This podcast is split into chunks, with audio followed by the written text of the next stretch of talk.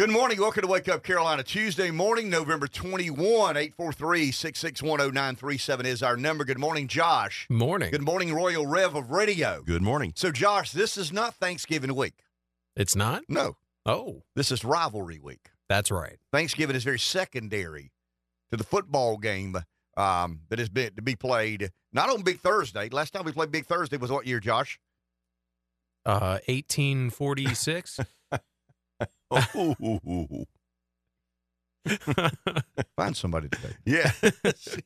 No, Uh, Josh. 1959. we had a trivia question Yes, yesterday. Josh, um, and someone correctly answered 1959. I do want to say this: that there are memes on Twitter and Facebook about the rivalry, and I saw a few yesterday that said the most hated rivalry in college football. Now, I mean, I, I may be picking this apart to the extreme. I don't want it to be that. I mean, I really and truly don't. Number one, I think in one of these rankings I saw was Alabama Auburn, of the most hated rivalry in all of college football. Number two uh, was Ohio State Michigan. Number three, South Carolina Clemson. Um, I, I just think hate's the wrong word. Intense, you know, loyal and devoted fan bases. Um, you know, small state, two big universities. Um, that, that, I just I'd be careful with the word hate. I just don't like to be associated with uh, the word hate. My my youngest son one day, just off the cuff, uh, maybe eight nine years old, said something about you know I hate such and such. I said ah, let's not get into hate. I mean, let's stay away from hate as much as we as we possibly can. So one of the most intense rivalries in all of college football uh, is to be played Saturday at seven thirty in the industrial wasteland known as Williams. Brice in the dark industrial wasteland known as Williams Brice. I was thinking about this yesterday, and I guess having gone for so many years, I mean, I know kind of exactly where I'm going. I know exactly where not to go, but it gets dark at 5:30, and if you're a bit out of sorts, I mean, if you've not been there a lot, you don't know your way around uh, that area. There are a lot of buildings and businesses and warehouses. Um, and somebody parks you in an alley, and you know, charges you sixty bucks to park, but they park you there. And um, you talk about inflation. Wow. Um, I turned around. I got a parking spot that we tailgated. You know, Rev came, Mhm. uh, and then I and I, I, I let my son drive his truck because we loaded all the crap, and we had so much crap uh, to tailgate. And I parked at a, a place that normally charges twenty bucks, and it was sixty bucks. Oh, yeah. I've noticed that. Wow, sixty bucks to walk, you know, eighteen miles to get to the uh, to the upside down cockroach, and it does look like an upside down cockroach. It really and truly does. Um, eight four three six six one zero nine three seven. Today is the last day uh, of the week that we'll concentrate on politics, football in store tomorrow. We honestly don't know who all's coming. We got some invitations to Gamecock and Tiger. Uh, is, is it pundits? I mean, would that be the right word, Rev? Sure. Uh, commentators, Fans, commentators. yeah, sure, sure. commentators and whatnot.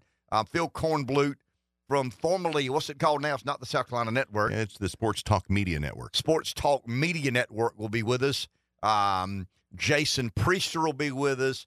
The Bad Boy will be co-hosting along with yours truly uh, as we simulcast the press box with Wake Up Carolina. Don't we call it the Wake Up Press Box or Wake Up Press, Box. Yeah, wake up, that. wake up press box is kind of what we call it. Um, I did bump into two people yesterday at the gym, and they said, uh, "What time does it start?" I said, 6.05. I might not get there that early, but I'll get there. um, and a couple, of, we, we'd love to have you there, and I mean that sincerely. Come by and see what it looks like behind the scenes with a bunch of know everythings. Get around a table and start talking about um, college football. We, I think it'll be fairly well even.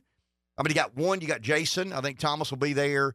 Uh, you got uh, Bob Schuster will be there. That's three. And then you got me on the Gamecock side. That's fair. I mean, you know, Fair I mean, if it were yeah. four, I'd be a little bit concerned. Right. But three, um, three against one, and I'd be the one. I mean, that's you, you've heard me go at it, uh, Josh. You would agree? I can hold my own against three feeble Tiger fans, right? Okay, Yeah, I fair think enough. so. Fair enough. Fair enough. Um, After that first comment, you better just say yes. Uh, bad, bad Yes. boy, bad boy will be the neutral arbiter. You know, uh, he'll try to get get in a uh, kind of an NC State gig or an NC State guy dig. They're having a good year. NC NC State beat the uh, the Tigers this year, so they're having um a better year than I guess they expected um to have. There's a little bit of added drama I mean, the Tigers can stop the Gamecocks from becoming bowl eligible. Um, the Gamecocks can win and beat their rivalry and kind of um, redeem themselves in somewhat of a lackluster season. I was thinking about it this morning driving over. It's been a disappointing season, but the Florida game's the only one that got away from you. I mean, it really and truly is. But they had Florida beat and, you know, just kind of laid the egg at the last of the game. And Florida came back and won that game. Um, or you'd have one team. What is Clemson's record? Six and four? Uh, seven and four? Yeah, seven, Seven and and four. four. Seven and four. And the Gamecocks are five and six. So the Gamecocks win that Florida game. They're six and five. But if Bullfrogs carry 38, there wouldn't be any alligators in the swamp. So uh, anyway, we'll get back to politics tomorrow from six until ten. Uh, we'll be at Rivals of Store Divided talking about the um, not one of the most hated rivalries in all of college football, but one of the most intensely uh, competitive. And I don't know how competitive it's been. This is interesting to me. You ready? And I promise I'll, I'll shut up after this. Dabo Swinney's been the greatest coach in Clemson history. I mean, without question, two national championships, um, a multitude of ACC championships. You know what his record is against South Carolina if the Gamecocks figure out a way to win Saturday? Hmm. Eight and seven. Okay. Hmm. Eight and seven. I mean, we had Make a note COVID there, and, Yeah. and Clemson was on a rail when COVID hit, so the Gamecocks probably caught a break there. But I was just thinking about it. Um, the best coach on the best run in Clemson football history, and if the Gamecocks can figure out a way to win in, in, the, in a 15 year span, it's eight and seven. And once again, COVID kind of broke the Gamecocks' way by not having to play that game when Clemson was clearly, clearly the better team. Um, just you're always looking for nuggets. I mean, you're always looking for a. Uh, I'm a spin meister, having been in politics, so you find a data point that kind of makes your side look a little better uh, than the other. But anyway, it, it'll be a lot of fun. We'd love to have you join us. Rivals of Store Divided. We'll be there from six to ten. Bring your checkbook, your debit card, your credit card, or your Do Mi, because anything you can imagine with a Gamecock or Tiger on, Will Webster will have at Rivals a Store And I think there'll be some specials, some discounts offered during the live broadcast tomorrow. And I'm still working with the Trump campaign to see if we can clear the parking lot and him land his helicopter uh, on top of the building or at least in the uh, in Right. the parking lot. So Right. we'll see we'll see how that goes. NBC News did confirm yesterday that presidential candidate Donald Trump will be in South Carolina for the uh, for the rivalry game between uh, the Clemson Tigers and South Carolina Gamecocks. It's kind of an added feature. Um, I would be careful cutting it close on time. Mhm. Um, I would be real careful about waiting until the last minute to make your way uh, to Williams Brice for fear of some traffic interruption and try to get you know President Trump. I have no idea. I think at Iowa, uh, the Iowa Iowa State game, he tailgated a bit. I mean, he walked around some of the tailgating lots and Yeah. flipped a burger or two or three. Um, I don't think he drank a beer or drink because he's a teetotaler uh, when it comes to uh, alcoholic beverages. Speaking of Trump, um, we talked a lot yesterday about the polling and what to discern within uh, some of the polling. You got to give Biden credit. Biden did something yesterday that has never been done by an American president. And I want to give credit where credit's due. I mean, I, I want to be fair minded. I try to be fair minded and, and, and think of our, our callers who disagree with my worldview and they're supportive of Biden. They believe he's a much better choice than Donald Trump. He's to be commended. I mean, anybody's to be commended when they do something that has never been done uh, before. Okay. Biden's age is twice his approval rating. And that's a feat. Nobody in the history of the American presidency has ever their age doubled up their approval ratings. His approval ratings are 39.5%. I have seen them as high as 41 in this DNC paid for poll. I mean, when the DNC pays for a poll and your approvals come out at 41, you got trouble. Uh, so anyway, his, his approvals are somewhere between 39 and a half, 40 and a half. He's 81 years old. So he gets the um I mean he gets the award for the only president that has ever lived long enough to find his age twice uh, his approval ratings. Uh, and and I want to dig into some of the minutia of the poll. I went back and read some of the Michigan poll. Um, it's it's it's African Americans. I mean, if, if the poll's believable, it's African Americans. Now, I, I heard some um, Democrats yesterday afternoon on some of the national media saying, you can't believe that. There's no way Democrats, 26% of Democrats are going to vote for uh, Donald Trump? I don't know. I mean, I don't have any idea. I think I said in 2020 I'd be careful trusting that number. Remember, we had some of the pollsters. I think Robert Cahaly may have said on the show that some of the African American polling was 19 percent, and I remember thinking to myself, I don't buy that. I just don't buy that. You don't break that vice or that GI Joe with the kung fu grip on, uh, you know, that that I guess holy alliance or unholy alliance, depending on what side of the aisle you sit on, that the Democrats have had over uh, the African American vote. But they are beginning to consider. They are beginning to consider not not mostly Republican Trev, but Trump. I mean that that's the oddity in this. When you look at some of the other statewide elections, it doesn't carry over. I mean, it's not African Americans voting for Republicans, it's African Americans voting for Donald Trump. And kind of solidify some of my stance that the concern or the mistake that a lot of Republicans will make, and I'm talking about the Drew McKissicks of the world, those who run parties and are responsible for turning out voters and identifying where their best supporters are and how do you get them to the poll. The, the, the great mistake, and you've already seen it happen, is believing that Trump voters are Republican voters. I mean, the Trump voter is a Trump voter is a is a Trump voter, and I want to kind of go over some of this this morning as we conclude our pre-Thanksgiving um, political show. But when you when you think about, I, I want to use Xi as an example, and I know we got to take a break, Josh, and we will in about two or three minutes. And I don't, I don't want to get midways through this and have to come back and uh, and kind of finish. But I read something last night about the 400 business leaders that met with um uh, Xi Jinping. And in the article, it mentioned in 1959, uh, Khrushchev came to America and wanted to meet with Walt Disney. And Disney refused and said, I don't meet with enemies of the United States. I don't meet with people who don't have my nation's best interest at heart.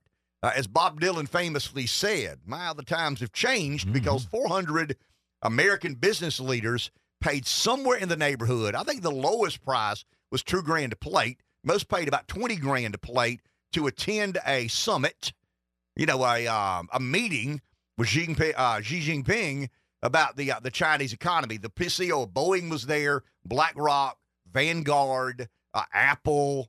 I'm trying to think of some of the other noted names. I mean, th- these are high flyers. These are corner office you know, uh, presidents or excuse me, um, CEOs of major American corporations. You got to believe that some of the military industrial complex would have been included in that. But I mean, think about 1959. Khrushchev comes to America, asks to meet with Walt Disney. Disney refuses because he feels it kind of insults his patriotism to meet with a guy who wants America to meet its demise. Well, I mean, you know, juxtapose that to today or yesterday or the day before when 400 of our prominent business leaders gave him a standing ovation.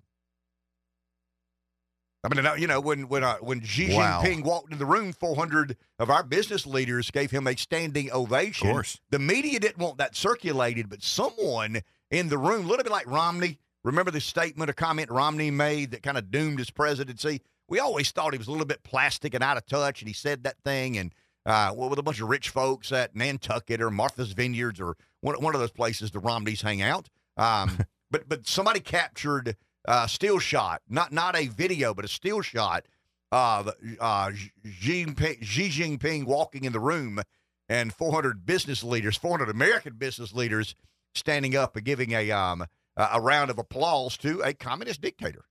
And wasn't the timing interesting? Wasn't not long after that meeting that many of these businesses announced they were pulling their advertising business from Twitter, from well, X? I mean, well, I mean, Elon Musk was not invited, right, to the um. Well, he couldn't afford. I mean, Elon couldn't pay twenty grand right, for, a, yeah. for a ticket. He, he, doesn't deserve to be in the room no, with he, all the rich people. That's right? right. He doesn't have enough money to pay twenty grand a plate to meet with a communist dictator and give him the standing applause.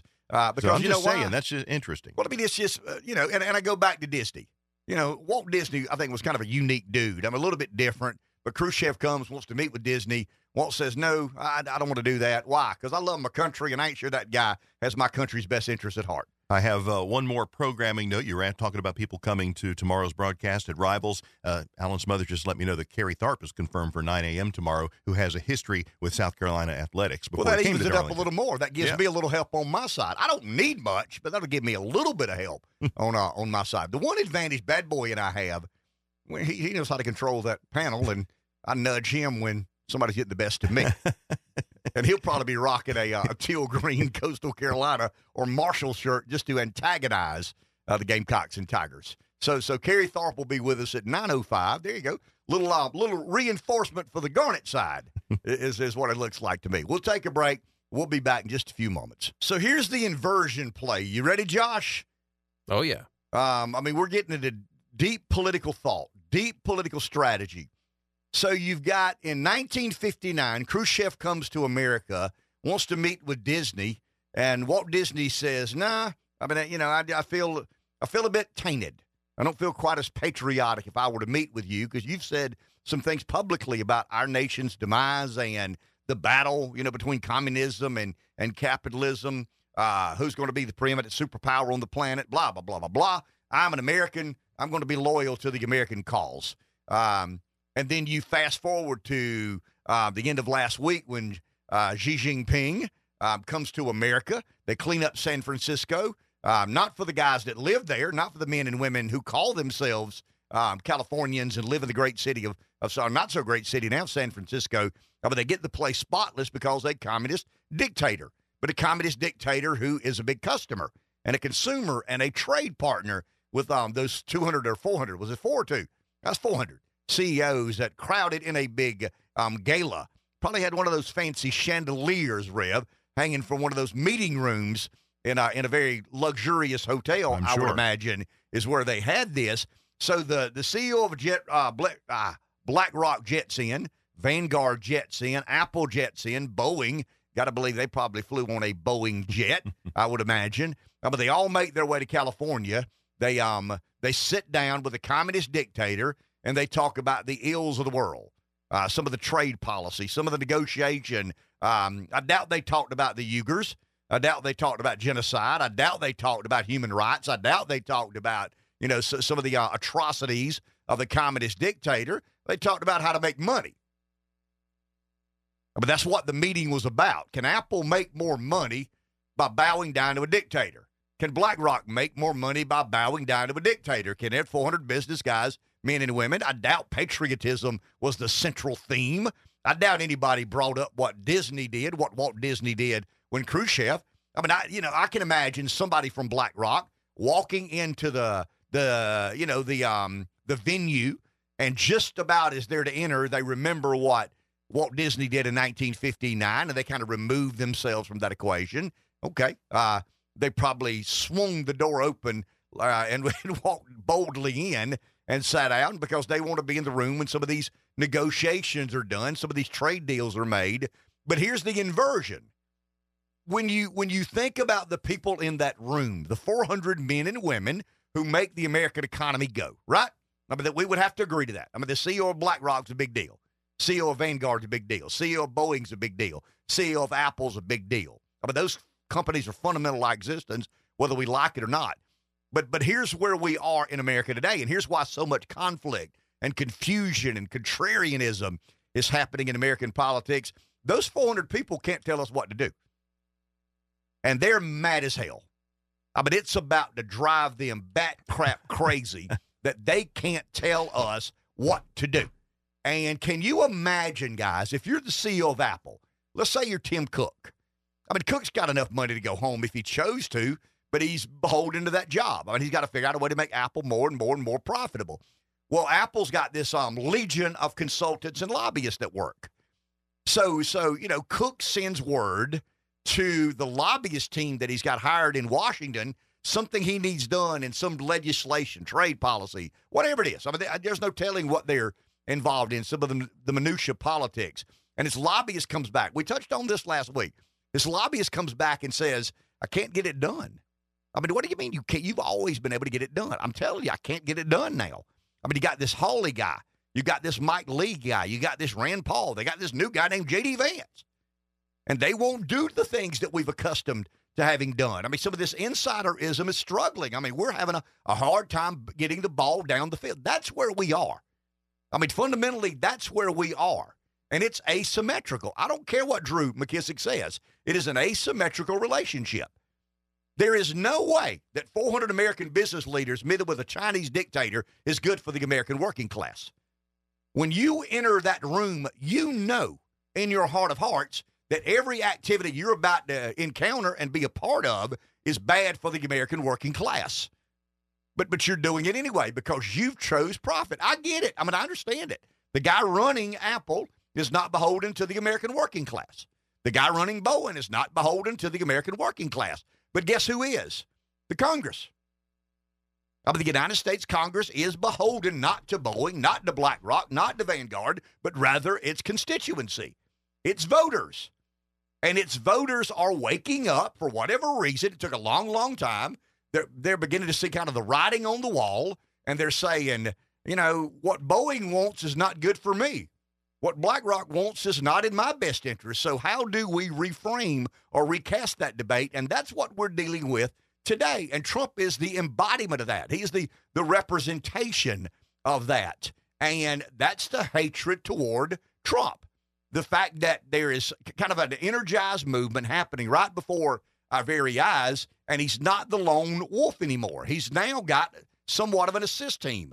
He's got a Josh Hawley. He's got a I mean, it looks to me Senator Kennedy from Louisiana is coming around. Um, we know now that we probably have a more America First speaker than we had when Kevin McCarthy was kind of driving the train in the uh, in the House. Uh, wh- where do we go from here? I don't know, but that's the problem that we're seeing right now. That that's the the conundrum that the GOP finds itself in. You've got these allied interests, big business, that have historically kind of called the shots and everybody got in line and did what they were supposed to do until now. Until now. And you've got these 400 business leaders sitting down with, um, you know, uh, so, some of the American political leadership was there. I mean, I don't know who was there, and there's no way if I was there you'd ever know. I mean, I can assure you of that. if I'm a member of Congress and I'm in a venue with Xi Jinping and 400 American business leaders, you would never know that I was in there. There is no way that you'd catch me dead in one of those meetings. Now, I think Gavin Newsom was there, and I think um, was Harris there. I think she was. Um, I found out Not sure. yesterday. Got a little inside information on Gavin Newsom and uh, Kamala Harris. They don't care for one another. Here's here's what may end up being the case, guys. Because of them not caring much for one another, they may be stuck with Biden. Because if Biden steps aside, let's let's if, if Biden falls aside, I mean if he steps, he falls. So if Biden Right. falls aside, they're not going to be able to find any consensus. Is it Harris or is it Newsom? Um, Newsom gives them the best chance to win, but how do you leapfrog an African American female who was handpicked because they're an African American female? It's they, they find themselves in quite the I mean, I mean, it's a bad situation the Democrats have them in themselves in. So we may be, or they may be stuck with having to run Joe Biden anyway. Hmm. In fact, I would predict now that it's more likely than not. I mean, I changed my mind after hearing some of that yesterday. I believe it'll be Biden. Okay. I mean, I, I, I just think they've gotten themselves in, in a position. They can't decide. I mean, I, I think they'd rather have Newsom, but they know the political fallout of jumping over Harris to get to Newsom.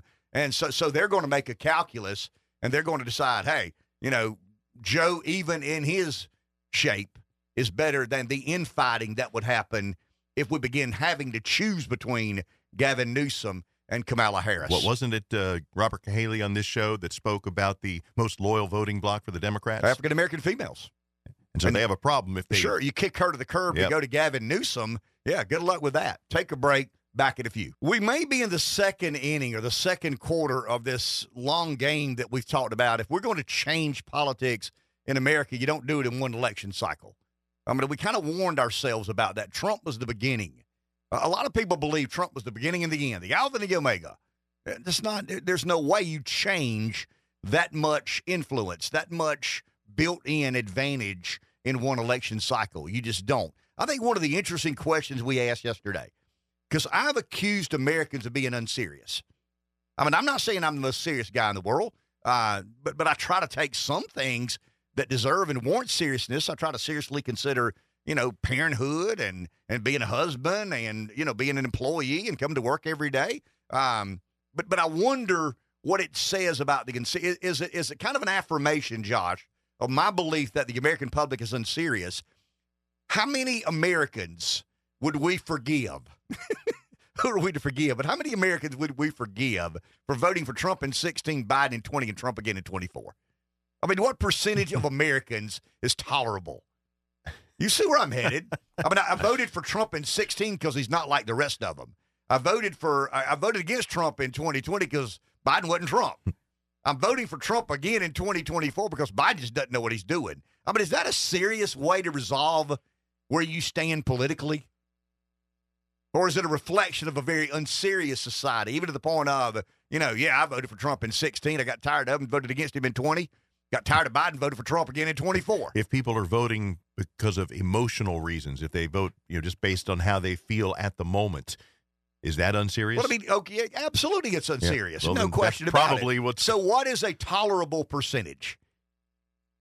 I mean, is it is it is it 15. okay? I was going to say twenty. We're in the same ballpark. I mean, if one in five voters go to the poll with, with no serious understanding of what they're voting on, we'll oh, we'll be okay.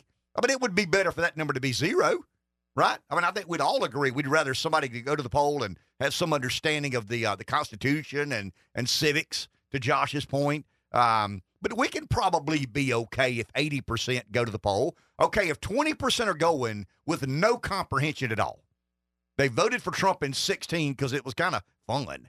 I mean, I told you, uh, my wife has a friend. You would never expect this friend to be a Trump voter. Never, never, never, never. This person would be the last person you would suspect to be a Trump voter.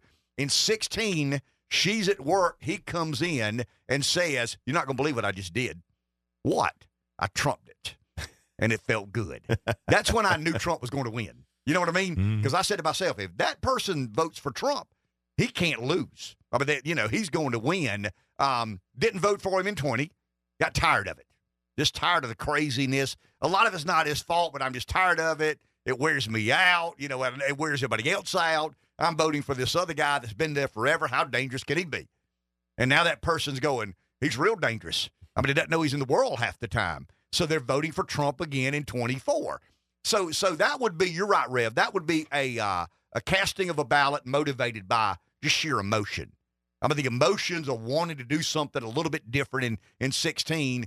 Now, I'm not saying you regret what you did in 16, but tr- Trump kind of kept something going all the time that wore you out. You got fatigued by it. You went and voted for a guy that had been there forever, and the media convinced you he was an adult, mature, and knew how government was intended to work. Now you've seen what I mean. What you've done is you've lived the last three years and you've bought stuff and you've gone to the grocery store and you paid 60 bucks to park where you normally paid uh, 20 bucks in the industrial wasteland known as Williams Brice Stadium. Right. And, you, and you go trump it again in 24.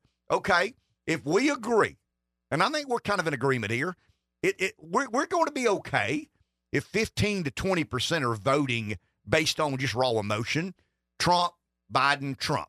Uh, But that, that would be an emotional vote how many are voting for what, what's in it for me?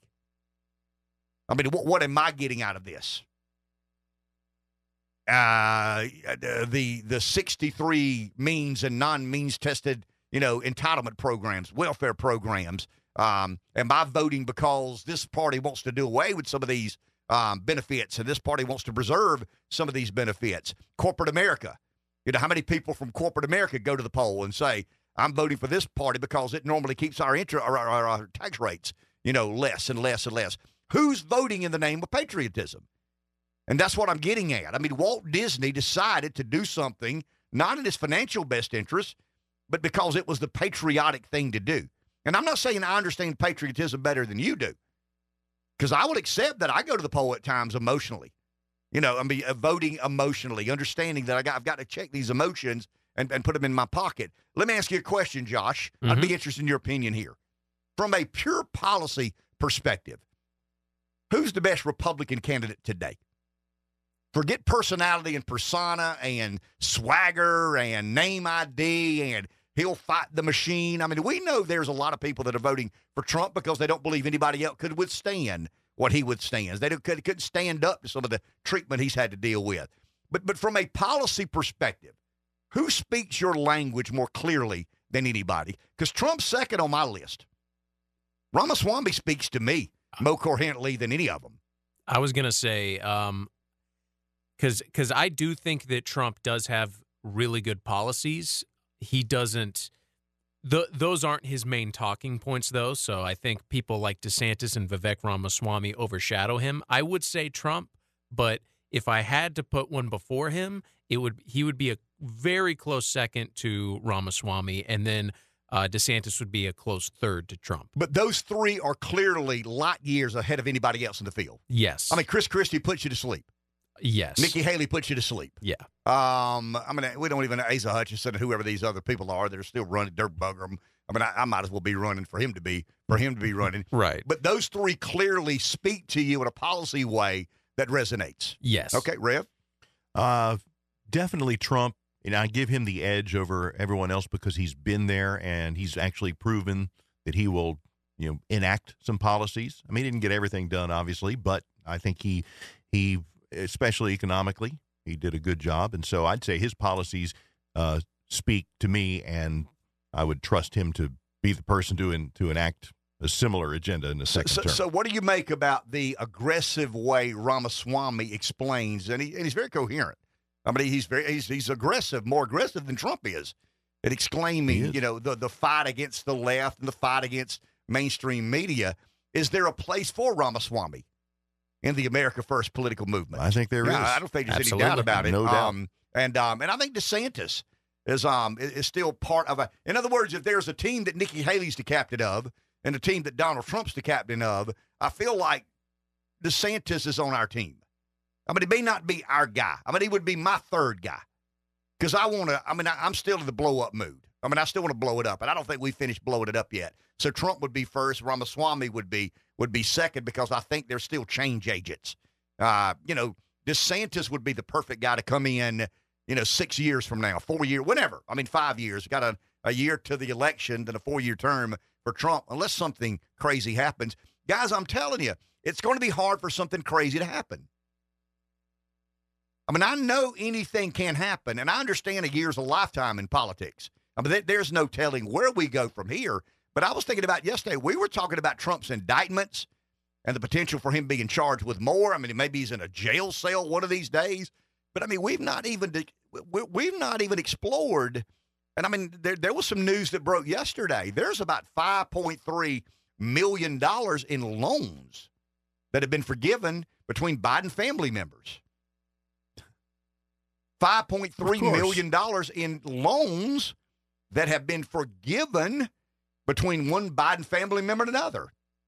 I mean, they're, they're in the business of bank accounts, mailboxes, and forgivable loans. I mean, that's their business. Literally, I mean, that, that's their Wow. business. So we talk about these indictments that Trump is going to have to deal with. But, but I mean, you got another guy that's going to have some serious legal peril.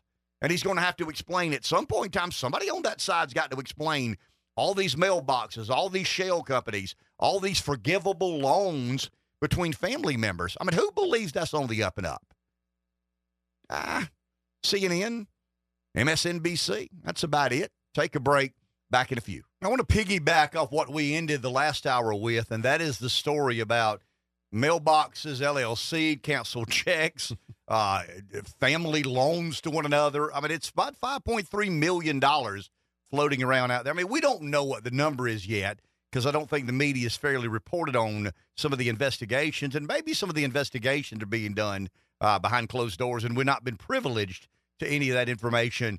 But former House Speaker Kevin McCarthy uh, was on one of the Sunday morning shows, if I'm not mistaken, and said publicly that he felt the GOP had recently moved closer to filing an impeachment inquiry against President Biden. Political strategist and the Lawfare Project senior counsel Gerard Filitti is with us. Good morning. How are you? Good morning. Thank you. So, so what did we find out Sunday that we didn't know before former Speaker McCarthy uh, made that acknowledgement? Well, I don't think we have any more facts than we knew before from the former speaker that the facts that are known to the members are serious enough to be actually talked about in an inquiry.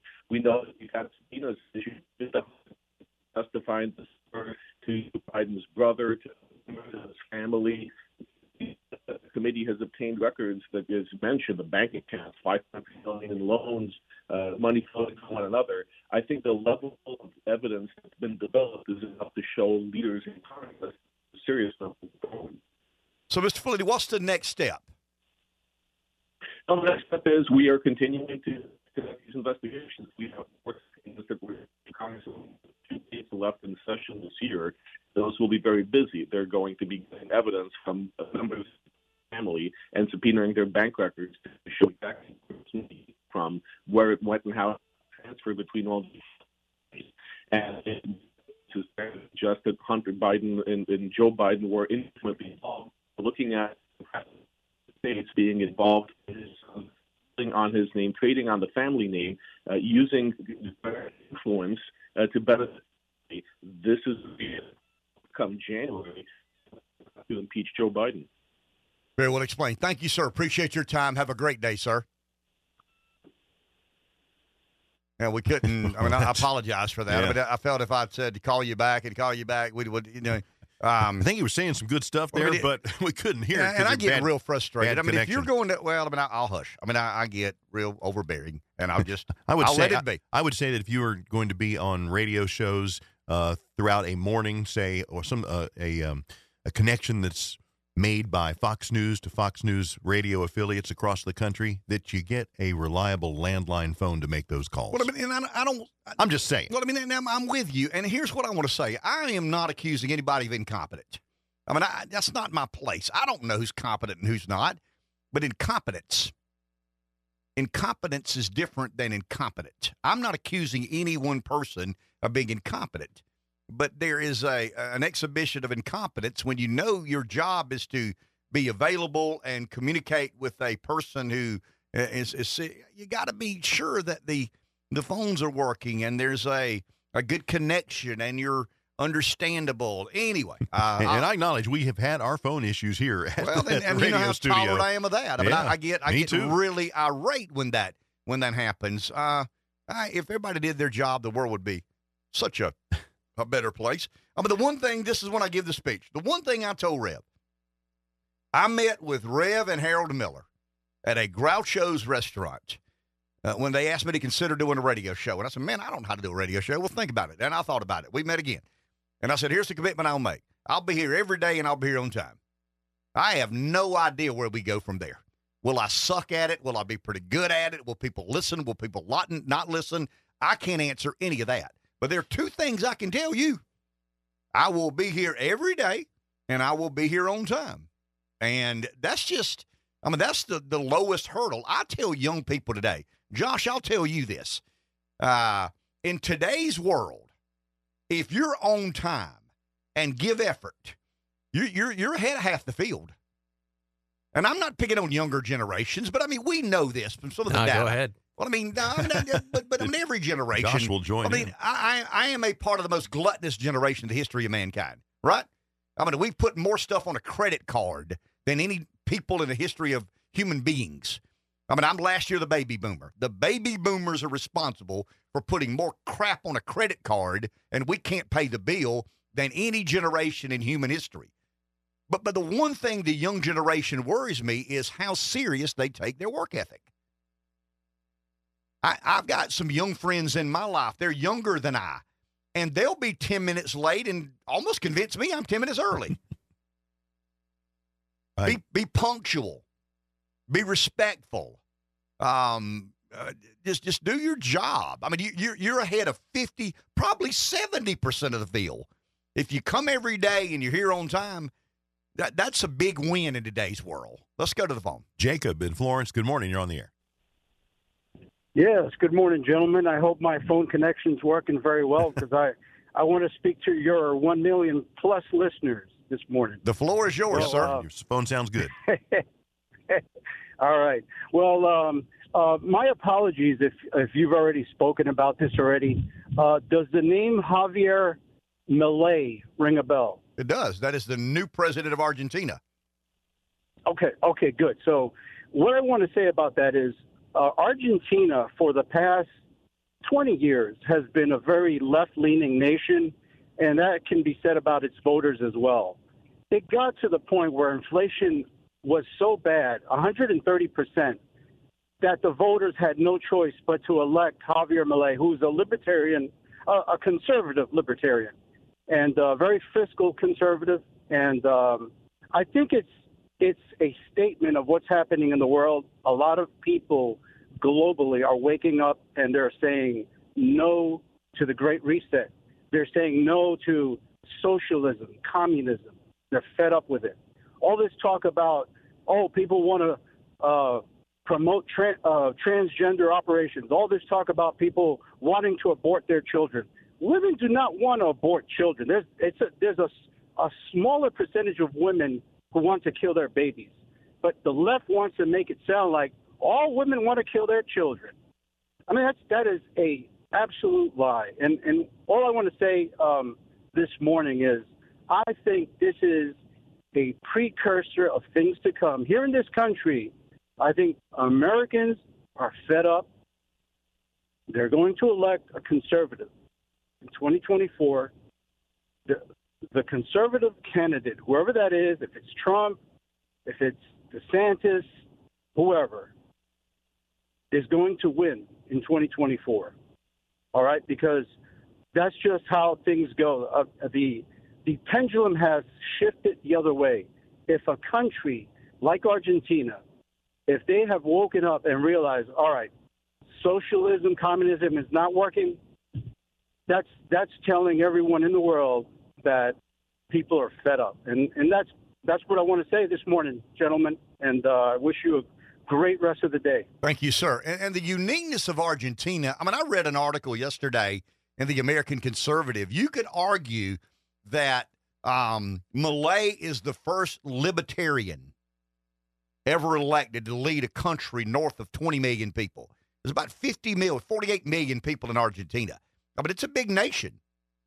Argentina, he ran on the premise of dollarizing the economy, the dollarization of the Argentine economy. Um, the dollar had a good rally as a result of. Now, I don't know how faith, much faith I have in the in the dollar, but it's it, it's fundamentally in better shape than some of the other foreign currencies. Um, yeah, I mean, maybe people are waking up. I don't know. I mean, we've had a an episode of this. We had Brexit in uh, in Great Britain, and now we have Javier Milei elected. I guess he's president elect of Argentina. Um, I mean, he, one of the interesting. He's a very very outspoken.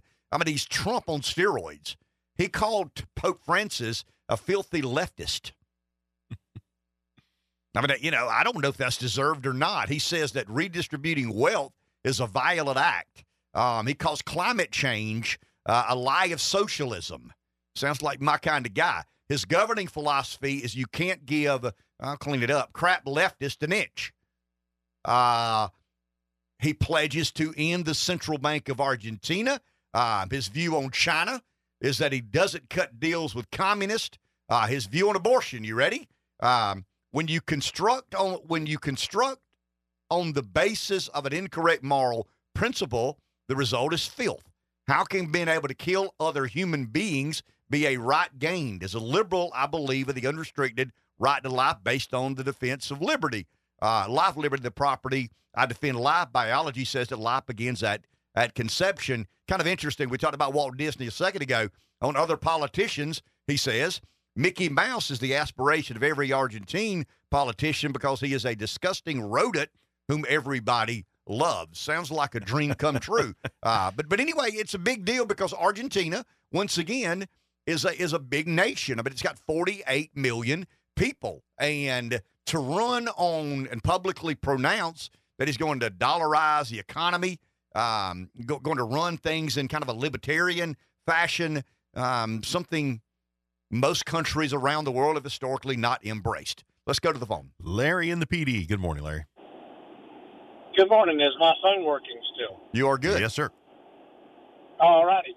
So it sounded to me like a minute ago, Ken, you said you didn't want to call any one individual incompetent, but maybe you to call everybody.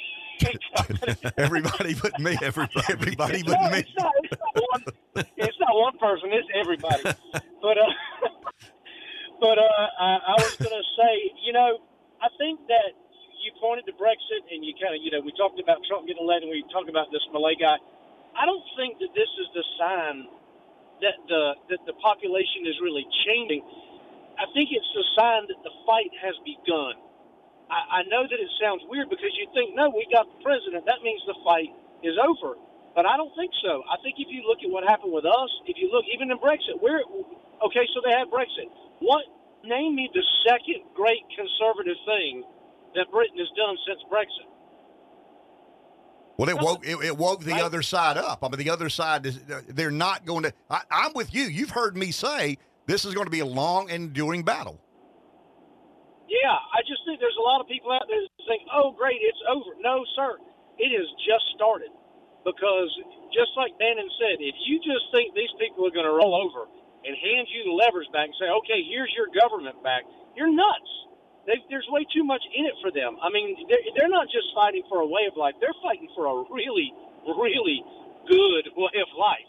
I mean, they've had it made. I mean, the Bidens have been moving millions of dollars around for years, years, decades. And you just sit there and say, "Oh, okay, I guess the party's over now, guys. All uh, the, the big money and the and the profligate spending and, and the and the favors and the and the backroom deals. Yeah, I, we had a good run, guys. Let's pack it up and go home. Never. That's never going to happen. Um, and I was going to say too, it is true about people being late. I'll tell you what. I have people look at me and give me all the reasons in the world why I'm crazy for thinking that they're supposed to show up to work on time. It's the funniest thing. But it's not just the young generation. It's uh, it's everybody. You're right. You're right. Thank you, Larry. Appreciate that, my man. And I mean, I've I've tried to reiterate that and say, I mean, we're at the beginning of this. I mean, you know, Brexit. Okay, we won. Trump, we won. Uh, Milei, we won. No, but th- this is, and Larry's right. These people have too much skin in the game to roll over and play dead. I mean, they must fight. They have to. They have to fight. Um, I was reading something a couple of weeks back, and I wish I'd uh, kind of held on to it. I'm, I'm pretty good about logging or archiving some of these articles to refer to uh, eventually when some of these conversations ensue. But I didn't do it that day. But it was talking about the amount of money we spent in COVID and where that money eventually ended up. You've seen the um, put the note in the bottle, throw the bottle out of the boat in the ocean, and it ends up in Argentina some, Right. somewhere, and some crazy libertarian finds it, inspires him to run for president or not. Um, there's a there, there's a there's a chart out there and a storyline, kind of a graph about the money that was created out of thin air and where that money ended up. I mean, it created more disparity in wealth and, and income inequality, m- more than ever. I mean, the, the, the people that ended up with the COVID money were, were, were the ones that played the political game. And they're not going to stop, guys. I mean, these people have too much at stake. They have everything at stake. I mean, not only do they have livelihoods at stake, to Larry's point, I mean, they have livelihoods that include houses in the Hamptons and Dallas Cowboys season tickets and, you know, I mean, just uh, enormous benefits that they've enjoyed that they will give up if indeed the war is won. Take a break. Back in a few. 843 661 0937. I still don't believe that the majority of you understand the complexity of the way these people who have fed at the trough of government. I mean, I, I just don't. I mean, I, I think we believe we understand, but we don't. It's it's it's a little bit like I've, I've told you the story about me trying to better understand the Fed. You know, I get ankle deep and I'm going like, okay, I mean, I understand this, and then I get knee deep and I'm going like, I'm really beginning to understand this. I get waist deep and I'm thinking, I, you don't know anything. I mean, you, you, you're more lost now than if, if you ever began. I just think we fail to understand the unbelievable livelihoods that people have made for themselves, aligning with government policy, edict, and order. I'll tell you what is really you know something I've picked up on that I didn't really think of before is the lengths they will go to to protect it. Well, I mean, if you were, if you had that gig, Right. I what mean, would you do? I, I, Sure. know. I I can't argue with I mean, that I part mean of if, it. if you had built a, a life dependent upon being properly aligned with government, see, I, I've- I've often said this, and I don't know. I mean, this is the most hypothetical thing you could ever throw out there.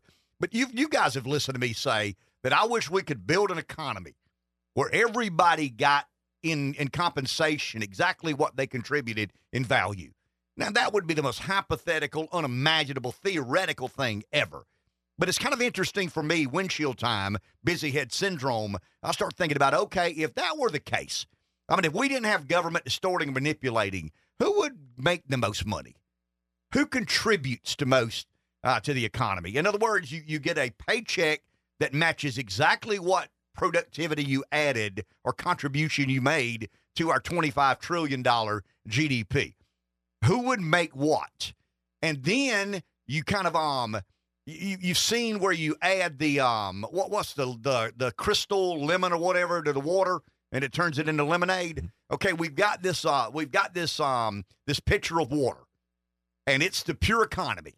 And Josh is producing a radio show and here's exactly what Josh adds and there's exactly what Josh gets back. Red produces and program manages radio stations. I host a radio show and and do a little developing. I get exactly what I deserve. I mean, once again, I understand it's hypothetical and theoretical and impossible to achieve. I accept that. That's why we're talking about in theory, if this were the case. But all of a sudden, you take that that pitcher of water and you add the um the lemon crystal. That's the government manipulation and distortion. And you watch the money. Whoa, he doesn't get as much now. Josh, Josh, Josh, Josh, Josh. We don't have a producers. We don't have a radio producers union. Give me some of that money back. I got to give it over here to such and such. You know what I mean? I got to give it to Big Pharma. I got to give it to Big. Yeah, you see where I'm headed? I, I just I'd love for people to be able to. I mean, I'd love to create some way to illustrate how distortive and manipulated the market, the market, and I'm talking about the capital, the free market, the the 25 trillion dollar GDP that we are a part of in some way, shape, or form. I've always felt it's a little bit like my father always said: if you want to start a tax revolution, because I'd always I mean, I'd egg him on about revolutions, and you know what I mean. He's a he. I mean, he, the only person I know hates the government more than me is him. He's passed away now, and I guess that's where I get it from. But um, but I can remember my dad would always argue: you want to start a taxpayers' revolution, pay everybody at uh, at Double A Builders in cash, and as they walk out the door, tell that good old boy that welds those truck beds together for you, hey, ho, ho, ho, you got to put twenty seven percent in that tub. Well, do what? Yeah. And then he, he puts 27. Whoa, whoa, whoa, whoa. Before you get, you got to put 7% there. And you got to put, you know, six and a quarter percent over here for these entitlements. Um, yeah, it, it, you would start a riot and revolution before dark. But the dirty secret is what, what do they do? Your, your take home pay. They get it before you get it. Therefore, you believe you're getting fairly treated. You're not getting fairly fairly treated by any stretch of the imagination. But I've just always wondered how much distortion. I mean, if we could visibly see the um, the, the, the true economy, and I'm talking about an economy the government does not distort, does not manipulate it, and a, a doctor gets gets exactly what a doctor adds, a lawyer get exactly, a business person, you know, a truck driver, a bus driver, a carpenter, a roofer, uh, somebody who made this table. I mean, in theory, we figure out the perfect formula that everybody gets exactly what they deserve, and then you add the government lobbying, the government policy, the government orders, the government edict, the government's legislation at the federal, at the state, at the local level, and who fares better than whom. And I can tell you who fares better. Um, it would be the the the transitioning of funds from one camp to another would be based on the lobbying money. How much money do they spend to lobby the government? They're going to get more than their fair share. The best investment you can make in business today, it's not the most moral or ethical investment, but the best investment you can make today is to lobby your government. Uh, I mean, if you're in business and you're not a part of lobbying your government, you're probably not running your enterprise as efficiently. I mean, in, in a true capital market, that wouldn't be the case. But but I think we've agreed, the majority of us have agreed, we're not living in a true capital market. We don't live in a free market. We live in a very distorted market, a manipulated market, and and government plays favorites. I mean, government picks winners and losers. And you win if you play the game, you lose if you don't. That's just the way it works. The point I'm trying to make is I don't think you understand to what degree and how extreme some of those things are. Because uh, I think if you did, every day would be January 6th. I mean, I really believe that if the average American knew that the percentage of wealth gained by the wealthiest Americans is gained by basically utilizing government, twisting, turning, um, contorting government to do certain things in advantage for certain um, ways. I, I, you know, somebody explained to me. Well, I mean, I picked on them yesterday, and I don't want to pick on people in certain professions because those folks are friends of mine. Um, and I said yesterday, I don't have any idea what a realtor should make. I mean, they're kind of in in the news lately with this lawsuit and this hearing, and I've read uh, a lot of the Wall Street Journal. They call it financial deregulation. I don't know if that's true or not. I don't know enough about that that industry and sector of the economy. I do know that there are 2.6 trillion dollars of mortgage-backed security on the Fed's balance sheet. My my one word question is why. I mean, why is there 2.6 trillion dollars of mortgage-backed securities on the Fed's balance sheet? And what would the housing market look like if that weren't the case? The, the median home in a uh, it's probably declined a little bit now, but the median home in America post COVID is four hundred fourteen thousand dollars. What would the median home be? And here it goes back to the lemonade and, and the water, and you put that lemon crystal in it, it distorts everything. What would the medium cost of a home in America be if there weren't two point six trillion dollars of mortgage-backed securities on the Fed's balance sheet? You don't know the answer to that. I don't know the answer to that. But but I would love to know because I think that would be a fairer reflection of exactly where where the market is. 843-661-0937 is our number. I want to go to this. I, I want to repeat one thing before I get turned around and start rambling about. I've been very critical of Biden. And for those that joined us earlier have heard this, but but for all the you know, the Democrats who wake up a good bit later than us hardworking Republicans, hardworking and punctual uh, Republicans. Joe Biden yesterday accomplished something that no American president ever has, and it needs to be recognized for it. Commended? I don't know. You decide. But it needs to be recognized. Joe Biden is the first American president in American history that has an approval rating half his age. Yeah, that's uh, that's his approval rating is 40. He's 81. So Joe Biden is now in not just rare territory, uncharted territory. He's in the death zone at Mount Everest. I mean, never in American history has a president's approval rating been half of his age. But he's not Trump. And that gets to the inserious, but he's not Trump. You know, he's uh, Trump 77. They're starting to make a big deal out of Trump's age now. You know, and he, he I, I thought it was funny. You know, Trump released this letter from his doctor yesterday on Biden's 81st birthday. I mean, that's just that's just ultimate Trump. Well, that's. Trump. Yeah. And it said he's the most healthy 77 year old in the history of mankind. Right. Right? His cognitive test was exceptional. That's what it said. I mean, the most exceptional ever. You're right. It's not Right. exceptional. Stop embarrassing Trump. It's not exceptional. that's it's not the true. most exceptional ever. That's true. and he's not That's fit. true. He's the most fit 77 year old man ever, right? But I just love his ability to troll. Well, he is good at that. Yeah. Rest assured. the problem with Biden, he didn't know he's being trolled. I mean, he's probably dozed off at a corner somewhere, you know, at the Oval Office, and Susan Rice is on the phone with Obama. Got him asleep now. What do we need to do? He's asleep now, uh, Barack. What do we need to do now? Uh, 843 661 0937. Take a break. Back in a few. 843 661 0937. So I want, I want to explain to the listeners what you try to explain to me during the break. Well, you were talking about in a purely, you know, I guess in a pure in a society where you received kind of what you contributed.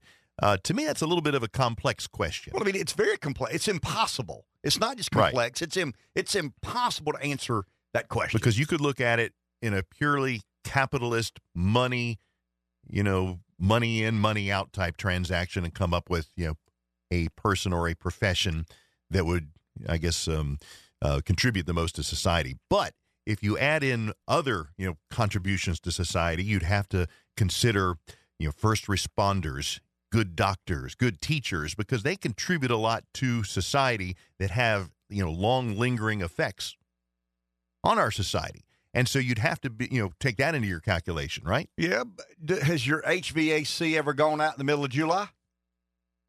Yeah, exactly. I mean, you're making, Has your plumbing ever backed up? you're right. I mean, you see where I'm headed. Yeah. Josh, real quick. So you can't just look at it dollars in, Well, I mean, dollars out, right? But but you, but it, it it far exceeds complex. I mean, it's impossible to answer the question. But we're barking up the right tree. I mean, we're thinking about Josh. What what what job? What occupation contributes the most to our overall betterment for the American uh, economy? I mean, there- there's no Uh, right farmers. answer. Okay, farmers. Um, that's a good answer. That's a very good answer. How, how do we eat if we don't have farmers? Uh, that that's a great answer. Um, but but you see where I'm headed. Yeah. I mean, it, it, it's an impossible proposition. Rev said complex. No, I mean, it's a million miles past complex. It's it's impossible to figure this out. But but I do believe that there's a way to understand. Okay, if if Josh believes a farmer contributes more to the economy than anybody, I mean, you, you could say a doctor, you could say a teacher. I mean, you know, a, a young person. Imagine if everybody was illiterate. I mean, imagine if we didn't have teachers. Well, I mean, if we didn't have teachers, some self starters would teach themselves how to read, teach themselves how to do arithmetic and Truck whatnot. drivers. Yeah, truck drivers. I mean, yeah. Um, I mean, all these. It, it's a little bit like remember during COVID when we had these essential and non-essential jobs, and I'm thinking about how's it a non-essential job it feeds your family? I mean, there's no such thing as a non-essential job. If you do the job and, and you get paid and it feeds your family and keeps your, your your family sustained, but it's an essential job in your in your world. The point I'm trying to make is not who does the most important things in our lives. I think farmers are very important. I think the guy that comes fixes your HVAC on a 100 degree day in July, that moment in time is of great value. Um, could we live without HVAC? Yeah. I mean, we did for many, many, many years. Could we live without farmers? No, we couldn't. So, to me, with all due respect, the farmer's more important than the HVAC repairman. Now, catch me in the middle of July when my air goes out, and I'll say, "Screw that farmer! Give me, give me that HVAC repairman." The point I'm trying to make and illustrate is how many of these jobs, what what degree of increase in compensation? I mean, you would agree whether the whether the um, the government distorts the economy or not, a farmer does what a farmer does. So, how much more does a farmer financially benefit when government gets in the middle of it? The farm bill, what would be an example? I mean, we have a farm bill every year. When I was on county council and lieutenant governor, uh, I'm from farm country. I'm from rural America. The farmers would call me every now and then. Hey, do you know anybody in Washington? You know, this farm bill's held up. I mean, I knew somebody, but there's no way I could call someone and say, "Hey, speed that farm bill up for my buddies in Pamplico, will you?" You know, I mean, I, I can't do that. But but so so let's say um, the body shop. I mean, the guy that that fixes the bumper on your car if somebody dings it in a parking lot. Um, I mean, how much benefit does he gain? In other words, if if the normal price to fix the bumper on that car is a hundred bucks, but because of some government edict or order, it's two hundred bucks, then he's gaining hundred percent by being in bed with the government. I mean, I'm just making this up. And, and there are some businesses that that their value is exponentially increased by their ability to influence government policy, order, and edict. Um, I'll give you an example. I'll pick on a, a particular company. Do you believe that? I mean, if, if everybody is mandated to have health insurance, and there's only two health insurance companies you can buy from in South Carolina, I mean, how can that be? I mean, the government mandates for everybody to have health insurance, but the government creates a system that only allows two insurance companies to basically duopolize and really monopolize. Well, you know who I'm talking about here. Um, you know, the health insurance market in the state. I mean, do you think that's just the way it happened, or that health insurance company suggested to government or made rules for government? Uh, you know, created policies or created legislation that kind of only suited their model. Of You course, know the answer to Of that. course, I know the answer to that. Well, what would insurance in South Carolina be if 25 companies were competing for your health insurance? Exactly. Let's go to the phone. Mike in Florence. Good morning, Mike.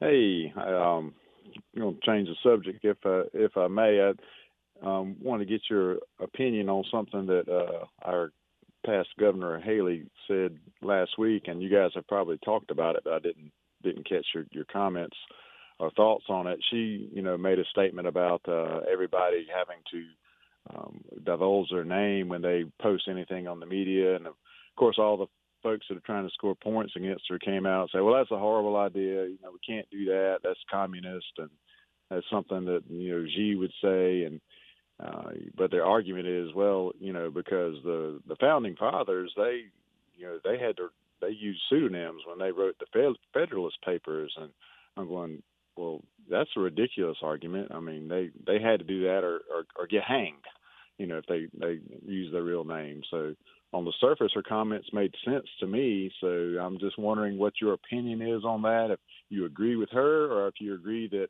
you know, because you know Jefferson had to use a pseudonym, then that means when we post on Instagram, we should use a pseudonym too. So, what do you what do you think about that? Thank you, sir. Appreciate the call. There's a little bit of me that says you should be man or woman enough to put your name on a comment. I mean, I, th- there is. I mean, you know, as someone who has run for office and been in a political crap storm, I mean, somebody anonymously saying or suggesting X, Y, or Z. I mean, it's frustrating sign your name to that, man. I mean, sign your name to that lady. I mean, if you're going to beat up on a politician or beat up on what, what the General Assembly or a lieutenant governor did, then be man or woman enough to, to sign your name. But I don't trust the government. I mean, if I trusted the government to, be, if, if I believed that the only reason the government wanted that information was to monitor hate speech and, you know, the, the, the perpetrating of violence against someone else, but the government's proven to me to be untrustworthy. So, under no circumstance do I support Nikki Haley. Under no circumstance would I support allowing the government to disallow you to post anything you choose to post anonymously. I mean, all I can think about is what they did so far. Go back to the time when you would post something on social media if you questioned the outcome of the election, or if you questioned the efficacy of the vaccine. I mean, they shut you down. Now, what if that was to the next level where, okay, we've got verified information, we know who you are, where you live, and the government gets that information, and we're going to come knock on your door and talk to you about those crazy things you've been saying. And we never, I don't like that. we never imagined that would be on the table, I but know. it is. I mean, it is today Well- in America. We've got example after example after example, and I think those illustrations are perfect, Rev. Um, I'm on Twitter, and I say, man, I don't trust this vaccine. I mean, there's, there, Pfizer's not being honest with us. They're in bed with the government. Um, the government's waived some of the um, stringent requirements of vaccine science, blah, blah, blah, blah, blah. And I sign my name because the only way I can put it in the public domain is to own it, to sign my name to it. Hey, were the FBI? Um, we- consider you to be a menace to society, to threaten danger to, to mankind. You're discouraging. You're kind of articulate, and you sound a little bit like you know what you're talking about. And you're discouraging people from getting the vaccine, and we're demanding of people to get the vaccine. That that freaks me out. I mean that that just that makes me more nervous than you can imagine to trust the government to know when to pump the brakes. I, I just don't. I mean the government in recent times has proven to me, you may disagree, proven to me to be untrustworthy. And and I just believe that the government would take that ability and abuse it. And I think the next thing you know, there would be knocks on doors. There would be censoring of opinions. And Rev, if, if Rev had an alternate opinion to the company stores, it would be squelched. It would be censored. And if he would shut up, he may uh, have a visitor show up one of these days. Take a break. Back in a few. 843 661 0937. Every now and then we'll do a public service, right? If something happens out of the ordinary, we got a good friend of our show. If you remember in the old days, um, Alan and Perrin Causey came on the show. And um, The regular and- contributors yeah, regular weekly feature. We kind of did a um, you know, know your pet and understand your pet and pet report sort of thing. And he's ever the animal lover. And he's on the phone this morning trying to get the word out. If I'm not mistaken, you talked to him, so Yeah. you explain it better than I. Yeah, Dr. Causey is on the phone, and, and he had a situation that he was wanting to kind of get the word out to help, uh, I guess, help a, a pet situation that he's been made aware of. So, Dr. Causey, you there? Yes, sir. I sure am. Thank you for the introduction, guys. That's very kind of y'all. And thank you, all three of you guys, for even con- contemplating this. I, I think that's just wonderful that y'all would, would do this. We had a uh, a dog picked up, probably probably got kept from getting killed in the road because this lady, good friend of ours, caught him, got him up here, and we're trying to reunite this guy with his family. You know, Thanksgiving's coming up. I couldn't imagine if you had little kids that you know eight or ten years old and the dog disappears. So we have a dog at our office right now that we would love to see get back to his home, and that's what we're trying to do. Now I'm not going to describe the dog. I'm not even going to say if it's a male or female, but we have a dog here, and if there's any way we can get this thing back to his family, I'd love to help. So what do I we need to do? Give me your phone. What what what information are you comfortable giving out, Doctor Cause? You want to call your office if Yep, someone's missing a dog? Office. And- yes, sir. And, Absolutely. and what, and what area was the dog picked up? Do you know? I think we were in South Florence. This young lady caught this thing, and and he, he was strong, young. That's all I'll say. But it was in South Florence. and uh, she got him up here, and she safely captured him and got him into her house and took care of him and brought him up here so that we could keep him from jumping fences. I think is what they said. But anyway, our phone number is eight four three six six nine one five four four. 1544. 1544. We'll announce that Yes, another sir. couple of times throughout the morning, Dr. Calls. It'd good to hear from you. And Man, um, you too, guys. and, and, and we'll, we'll try our best to get this dog back in uh, back in the hands of its owner. man, thank you guys. I cannot say enough how much good y'all guys do. Thank you. Thank you very much. Appreciate sir. that. Dr. Alan Causey, uh, once again, a um, kind of an original cast member. We're a Sure. little bit like Saturday Night Live, Rev. We send people off to bigger and better things, and Alan and Perry joined us once a week in, in the, in They the did. old days of Wake Up. I would have been Good Morning PD. Yep. And then it, we evolved and got big and fancy and hired producers and all these other sorts of things. Oh, yeah. And then that Trump gets elected. And um, I mean, that, that was really, I don't want to say the day that talk radio exploded because Limbaugh had exploded far before then. But Trump wasn't bad for business. I can assure you of that. I tell people all the time if you're a, uh, a radio show host and you don't vote for Trump, you- you're motivated by something other than you must be an altruistic soul. I mean, if you know, if, if you're in this business and you don't vote for Donald Trump, altruism is the name of your game. You're not uh, the typical self-preservationist that I readily admit I Yep. am. But if somebody out there's missing a dog, and and I understand calls do not want to tell what kind and what sex and all that good stuff, but uh, 843 669 1544 and maybe bandy that about at the office or job site or wherever it is um, you're you're you know kind of in and out of today. Somebody's missing a dog. We want to get that dog back to its rightful owner. Dog wants to get with the owner. Got to believe the owner wants to get back with the uh, with the dog. 843-669-1544. Let's go to the phone. Rujan in Darlington. Good morning, Rujan. Good morning, gentlemen. Uh, you're Ken Ard. You got Dave Baker with you. You got Josh. I'm Rujan. But uh, now, Nikki Haley wants us to use, don't want us to use any pseudonyms, and so we got to register. Uh, what is she registered at? I mean, nobody calls her Nimrata. Not very many people know that's her name. I do. But I mean, is she gonna she gonna stop using the pseudonym? She's gonna stop using Nikki Haley. Why don't we start calling Nimrata? Nimrata is a little bit different than, than Nikki because when you start saying Nimrata, you, you go into a little bit different uh, political realm because people start to know your ethnicity, and uh, that might be a little bit problematic, don't you think?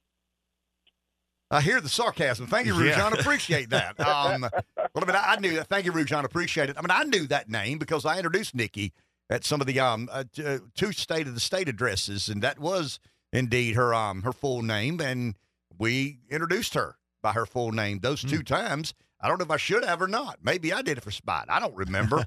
um, but uh, but I, I I'm just not into. Once again, I believe in a perfect world.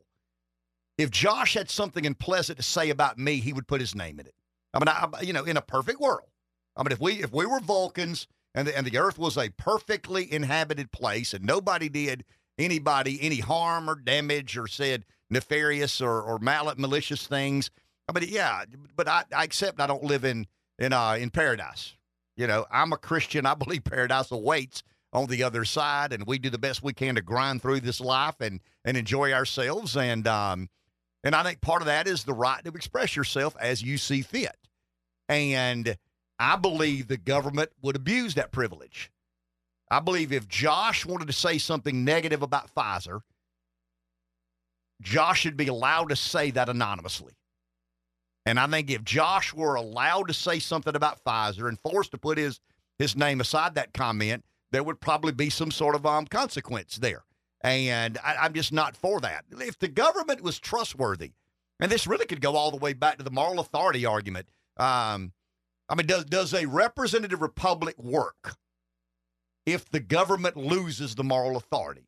I mean, isn't that kind of the central fabric of what we're talking about? Doesn't self governance require a kind of a trust, some degree? I mean, I'm not saying a high level of trust, but self governance requires the people electing its governmental leaders trusting that they'll do the right thing.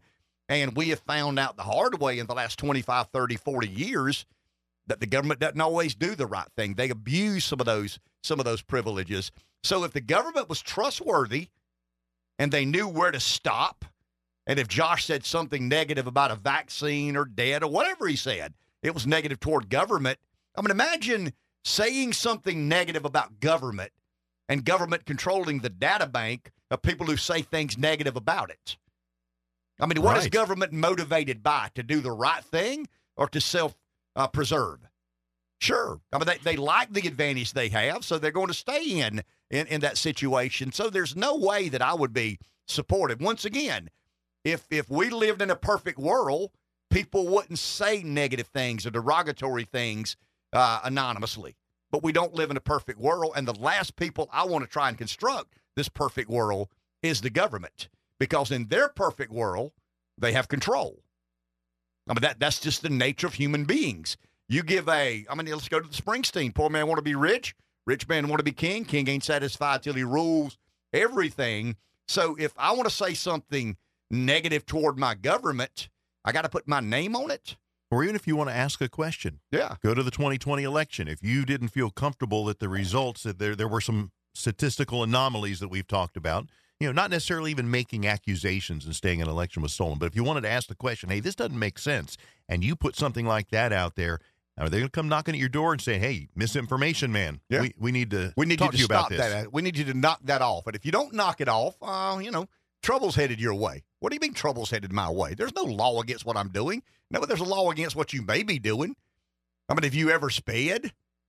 I mean, if you, you know, taxes, I mean, you know, there, there's a million ways the government, and, and the centerpiece of this is my belief that government has become punitive. I mean, the That's right. Constitution, here I go with my political speech. You ready? You ready, Josh? The Constitution was intended to protect people from the government, not the government from its people. And I think the right to post anonymously on social media should be preserved. You should be entitled to that right. If you want to say something critical about your government and not sign your name to it, you should be allowed to do that. Now, if the government had the ultimate moral authority, then then I would be okay because because if I didn't believe the government would abuse that privilege of authority, then I'd say okay, the world's better off if we don't sign things. Uh, I mean, if we sign if we say negative things, we sign our name to it.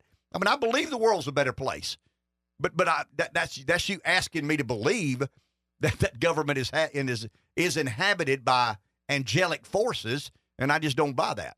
Well, and I, it seems like a moot point anyway, because I mean, if the CIA wants to find out who Silly Goose one two three four is, they're going to find out anyway. So really, I get you know what she's getting at, but I just don't agree with it. You know. Yeah, well, I just don't trust the government. She Yeah. apparently does. Let's go to the phone. Jamie in Darlington. Hey, Jam.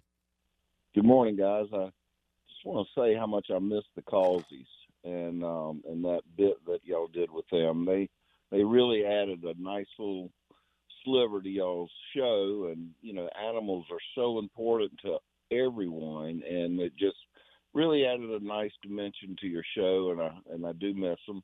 But the reason I called was to wish you and Dave and um, um, Josh uh, happy Thanksgiving and I hope um, I hope y'all have a wonderful time. Just don't bring up politics during dinner. Thank you, Jim. I appreciate that. Yeah, Thank you. We don't talk politics at Thanksgiving around around my crowd. We just don't. I mean, the majority of us kind of agree with one another. We may not agree on Trump, but we agree on political philosophy. I'm trying to think if I've got a raging liberal in the family.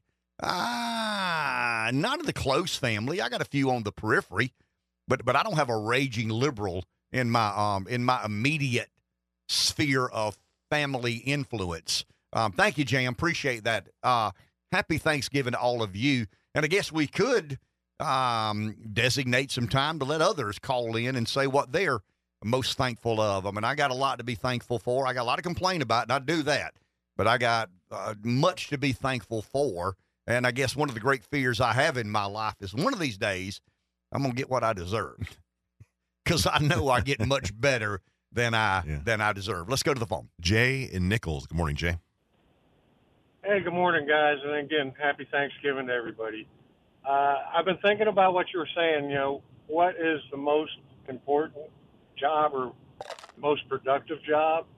And thinking about today's world, I would have to say it would have to be energy sector personnel because without them, everybody else cannot produce. You know, the farmer needs the fertilizer and the fuel to run his equipment. Uh, you know, the AC guy, you got to have power in your house for AC. Uh, you know, energy sector drives our economy, and that's something that our government has forgotten about. Energy sector drives everything that we do today. Thank you, Jay. Appreciate that. Can't Yeah. disagree. I mean, Right. when you think about it, I don't know if you've seen this or not, but there's these um stop the oil protesters. I mean, they're laying in roads. I mean, they're, they're blocking traffic. They're nuts. I mean, they're they're they're back crap crazy. They're nuts. Um, they're wearing these plastic vests that they identify as. I mean, they're on the team. You know, so it's almost like a DOT worker. They're wearing these plastic vests, and this guy walks up and says, "How did you guys get here?" Um, when you block traffic, you're making these um, fossil fuel run cars sit still and burn fuel without going anywhere. Um, where, where do you think those vests came from? Th- those tennis shoes, those um, those jogging shoes that you've got on. Where do you think that rubber came from? They're nuts. And and and my problem is some of the sophisticates in American culture and society, they're not nuts, but they're sophisticates. And they're buying into this nonsense, this climate change nonsense. And they're going to resituate the way we provide energy for the greatest economy man has ever known. And we're going to pay a hell of a price if we allow these nuts to be in charge of our energy grids. We are, guys. And there, I mean, there, there's a lot of momentum there. It's one of the great debates in American politics today. Where do we go from here on our energy grid? I'll share something that some of our elected officials would probably be rather not share. It's not their fault, but because of the fiasco with the, the nuclear plants that we had in South Carolina, I mean, if we have a real long cold spell, we're going to have rolling blackouts. Trust me. I mean, I know enough to be dangerous here, That's guys. not good. And I still have some relationships in that world. Um, I mean, you can cross your fingers, but if we have an extended period of very cold weather, there is a better than 50 50 chance that we're going to have rolling blackouts. And we're still allowing these nuts, these, these, these climatarists, to basically argue for a certain sort of energy based on the premise that they know what the temperature of the planet Earth is going to be 50 years from now. The absurdity of that, arrogance and absurdity, is what I kind of correlate it to. And some of the sophisticates who kind of sort of like to outthink themselves, I mean, they're, they're, they're, they're currying favor with the nuts, and the nuts are currying favor with them, and they want to reformat our entire energy grid in one of the most undependable ways that, that would lead to a j- just say a, a, a devastation of how we lead and live our lives. Take a break. Back in a few. 843-661-0937. Couple of callers. Let's go there. Nick in Lexington. Good morning, Nick. You're on. Good morning, fellas, and happy holidays, I guess, to start. Ken, you were talking about um, a monorail going to the games. Why don't they start with just having a passenger rail with all the existing tracks they got? Yeah, I mean that that, that would be a good idea. Um, I mean, they got it. They got one. There's one that goes right through Five Points. There's one that goes right by the Coliseum. I guess you'd have to ask city leadership. I mean, I don't know who gets to make that decision. Sometimes I wonder if the city leadership ever communicate with the university leadership because they've both got a lot at stake, you know, coordinating or not.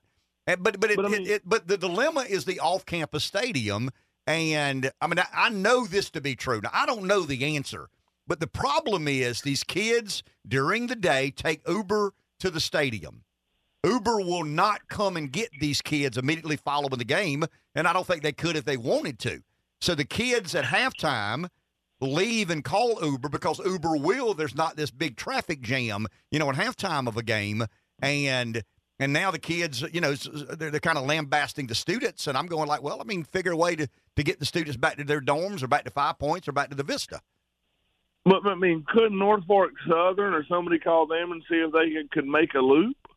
I, I would imagine. I mean, if I were mayor of Columbia or president of the university, I, I would be trying to organize or coordinate some of that. Now, I don't have any idea if they've tried that or not, but I know when Shane said what he said, you know, we need you there and we Right. need you there the whole game. Um, I mean, I reached out and said one of the problems is, and I've talked to university board members that are friends of mine. I've never talked to somebody at, at the city of Columbia, but I got a couple of buddies of mine who are on the board.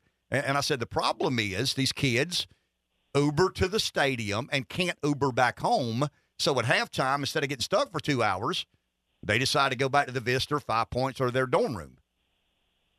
I got you. Well, I just I didn't I wanted to mention that to you. Yep. Have a good week. Thank you, Nick. I mean, that, that's, uh, you know, just put everything on the table. I mean, university leadership, city leadership, county leadership. I mean, get, you know, whomever's got to be involved in all that. I don't know the answer, uh, but there's a problem, and it's an off campus stadium. And kids, like I said, Uber to the stadium all during the day. And if a kid wanted to Uber right after the game, there's no way in Hades that Uber gets there and gets them to a place. And I look, and I've told my daughter, I don't want you walking by that railroad track, and, and I certainly, you know, want you hanging around a stadium two hours after a game. And I think you, you owe the kids better than that. You know, I, I just think you owe the students a way out of there. Um, from what I've gathered, there is a trolley or two or three that kind of um, make a loop, but it takes forever. Commit more assets. I mean, yeah, that's just anyway. Don't get me started on, on that. That's a that's a rant for another day. They seem to be able to always schedule a train crossing what Assembly Street after a game, don't they? Well, I mean, the the the, the train They can't even coordinate Well, I mean, not the- having trains the on Assembly trains Street. could care less about football, and I know. You know, I mean, you know that, but uh, yeah, it's uh, there are a lot of things that could improve. I'll just leave it there. Yep. Let's True. go to the phone. Jeff in Florence. Good morning, Jeff. Wow, I almost passed out. So you're advocating for mass transit? In certain situations, yeah. I mean, I think MARTA is a an ingenious idea. Yeah, I, it, it's it's good in cities for sure. It is. Um, you know, uh, I, I wanted to call. You know, there there are these uh, stop oil nuts that waste their time uh, out there protesting um, irrationally. Uh, they they sure do. Um, nobody's really advocating for the stop of oil. Um, they're they're talking about alternatives, developing alternatives, which I think you agree with, right? I'm for any sort of energy, the most efficient, effective, affordable energy possible, whatever that means. Yeah. So, and and as far as the the nuclear plants, you know, the Stop Oil people had nothing to do with those plants failing, right? Correct. Correct. Right. I mean, it was a a group of people got a contract to build those nuclear power plants that should never have gotten the contract because they had didn't have the experience and the skills to build nuclear power plants. The And and and they called a couple of bad breaks, Jeff. I mean, I, I'm not excusing. I mean, I, I think it was a boondoggle, no doubt about it. And the and the the taxpayer and ratepayer in South Carolina are being penalized for something that they didn't goof up. Republican, oh, Democrat, yeah. liberal, conservative, it doesn't matter. You're paying too much for power today because of that boondoggle. But but I'll give them a little bit of deference in that some things happened out of their control. There was an issue. Mitsubishi and Westinghouse. give them any. Well, I mean, I, they, they sold that on purpose. well, I mean, you, you, They- you, so you, I- I I- said I did. I didn't say you had to. I said I'll give Right. them a little bit of deference there. Yeah. If you dig in and you see that uh, Shaw Industries bought a company called uh, uh, Weber and Stone, who is an engineering firm that specialized in nuclear power plant development in the 70s, um, but they bought them on the cheap in in the 90s, and they automatically got on the bid list to build nuclear, to engineer and construct nuclear power plants, and they had no experience. Everybody was gone. And then they took that toxic asset and they sold it to Chicago Bridge and Iron. There's articles written about this. And Chicago Bridge and Iron bought their portfolio, Stone and Weber and Shaw Industries, looked at what was going on in South Carolina, and immediately turned around and sold it to Toshiba and Westing Westinghouse. But but but some of that. it was- well, in, in in 2007, if I'm not mistaken, it might have been 08. I mean, I got there in 10. well, I got there in 11. I ran in 10. I got there in 11. Um, the, the, the Base Load Review Act was allowing some of these utilities to recover cost for the financing of nuclear construction and development. Yep. Yeah, well, I mean, construction and development. Some of the pre-construction costs were uh, a big part of that, but I mean, it ended up saddling taxpayers or ratepayers. I'm sorry, ratepayers with all these abandoned nuclear plants. That you know, I mean, here we are, and um, no, but it, it's a bad Yeah. deal. But nobody's against nuclear. Okay, we are developing modular nuclear power plants. Well, but I think the Uh, answer to South Carolina is probably some of the more mobile, portable, um, what I call the satellite nuclear power generating station. I mean, that seems to be, yeah. yeah. I mean, to me, that seems to be the best path forward. Yeah, they're scalable. Like if depending on whatever city you had, it's not a one-off build like most nuclear power plants in the United States. have been. Correct. Correct. Like you know, they're all different. They all have their quirks, but they're developing new modular, scalable. Like if you need more power, you just put seven of those in instead of four of those in. You know, so uh, we've got a, a future coming for that. But we have a lot of fuels being developed. They're making fuels out of ammonia. They're making fuels out of CO2. They're making fuels, renewable fuels out of out of products that were frankly waste. And so our our energy future looks bright. Um, do you see all the construction? Um, I don't know that I agree with our energy future looks bright. Seems that some of the policymakers are forcing us to decarbonize far faster than we need to or are able to. Well, you do have to invest in new technology. I'll, I'll agree to that. for I mean, I'm not denying that, but I think it's a generational shift, not something that happens in a decade. Do you? It, it and it is. But if you don't start working on it today, you'll never have it for tomorrow. But I mean, we're working on it. I mean, I think you'll agree that there, there, there is a genuine consensus amongst lawmakers to try and generate less of our energy uh, from fossil fuel. and and producers and and chemical companies are investing. Uh, we we've got a boom in this country, whether you you you see it or find it. We're there are new plants being built all over the United States, Gulf centric, um, developing new fuels. And and today, if you had to guess, are we producing more oil today than ever before? I think we are. We are. I mean, we are producing more oil, pumping more oil, processing more oil than we ever have in history. And it won't slow down. It can't slow down. We're consuming more than we ever have in history. And we're selling and and we're selling more. See, and that's where you and I would probably disagree. I mean, I, I would rather see us become less dependent, m- more more self sustaining. I'm not I'm not arguing for. Well, I mean, may- maybe that that, that may be You where I get real real protectionist. I mean, I, I could be that protectionist in uh in arguing against allowing American energy producers to export oil. Ah, that It that's was- that's real America first. It, it, it was illegal for us to sell crude oil. Correct. uh, after the 1970s. They lifted that ban. We exported crude oil. Now we're exporting refined goods like at, at a level never seen before. Uh, Mexico's refining capacity is probably down to like 15% of their high. And, and their their appetite for oil is amazing, and we are capitalizing and making a ton of money. Well, Jeff, if, Um, if all we're going to do is agree, then I, I I get real bored with you. I mean, I, and you probably get Well, real yeah, bored. You get real bored with me. Plus, we got a break. I'm sorry, Jeff. Um, that's two consecutive days. Hey, uh, hey, Jeff. Uh, Trump's great. What do you have to say about that? Uh, look, uh, cook that goose. let's, let's we just had a to have some disagreement Yeah, well, here. it's the holidays. I mean, you know, we, we, we've agreed to put our our lovey-dovey faces on. We'll, we'll get back at it after after the holidays. Two consecutive days of Jeff and I agreeing more than than disagreeing. I don't like it. Yeah, I don't either. I don't either. And I don't think he does. Take a break. Back in a few. 843 661 0937. Couple of callers on the phone. Let's go there. David in the PD. Good morning, David. Hey, good morning. Hey, I, I love the what is it, the double A truck analogy.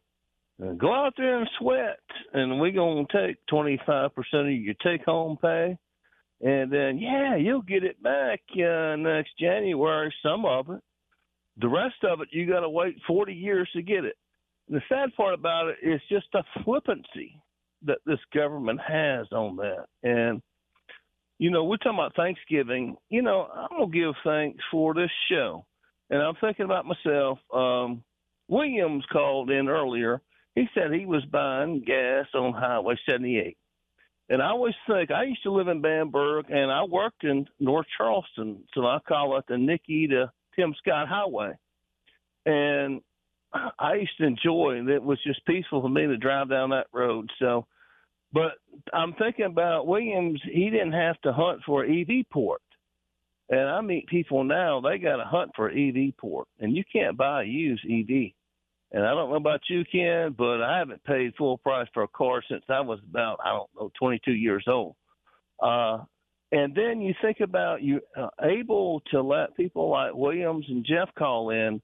And I watched that same thing you watched the other day on ABC, Washington Post, New York Times, NPR, and it's not uh, ABC anymore. It's Disney. It's Disney and Disney knows there's a lot of eyes in China. Uh, there's a lot of people out there. They look at that global market. So guess what? They don't care what's going on on Highway 78 between Bamberg and North Charleston. And and but God bless uh, Williams and uh, Jeff. Have a happy Thanksgiving to everybody. Thank you very much. Thank you. Appreciate that. 843 661 0937. And happy Thanksgiving to everybody else. This is the last hour and what five minutes of uh, politics, and we'll get uh, we'll get going on the rivalry game um, starting tomorrow at Rivals the Store Divided from six until ten. We'll be live and in living color simulcasting with our ESPN sister station. Would invite all of you. I mean, if you're in the neighborhood or not, show up at Rivals the Store Divided. They'll have some specials and we'll have some donuts courtesy of Krispy Kreme, some coffee courtesy of Krispy Kreme. Um, last year it was about two to one Tigers. Got to do yeah. better in that Gamecocks. A lot, lot of orange. yeah, a lot more orange than Garnet last year. Let's go to the phone. Anthony in North Carolina. Good morning. You're on. Hey, morning, fellas. Uh, let me give you a bit more uh, politics to chew on. Yesterday when I called, um, uh, Ken, you didn't catch it though, but that call that called back after me and said that I said all black uh, voted the opposite uh, Biden. I I never say all. And Ken, you kind of person too that debate a lot we never say all because then you leave yourself open for you know examples. But uh, most of us, if we was paying a certain price for groceries, food, our bills, whatever, during this president, a new president come in and everything goes sky high. And the old president is, is trying to, to um, come back in. That's common sense to vote for him to get prices back down. I mean, that's just vote for your pocket. It's funny how whenever you ask him, well, why are you voting for Trump? He couldn't really say no policies. All he said was uh, because he said something negative about black people. Y'all, man, our black Republicans, man, they they funny now.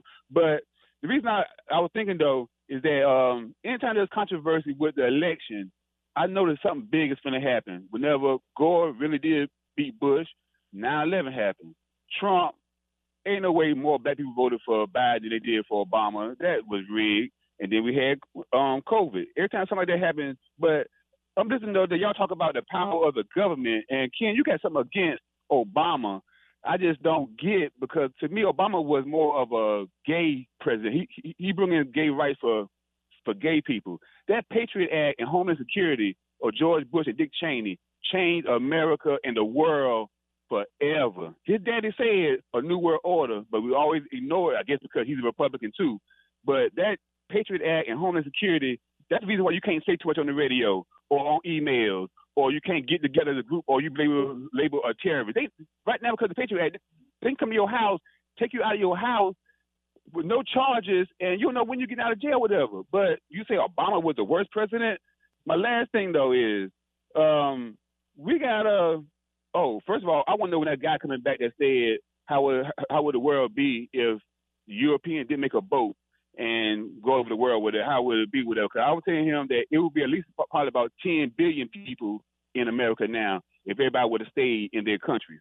But my last thing is, we got to stop talking about China is an enemy, China this, China that, whatever. The world, America can explode today, and the world would miss a beat. If China explodes, the world is in total chaos. We get our medicine, we get the plastic, we get so much stuff made, whatever, whatever, whatever, from China. The world can, can do without America. It can't do without China.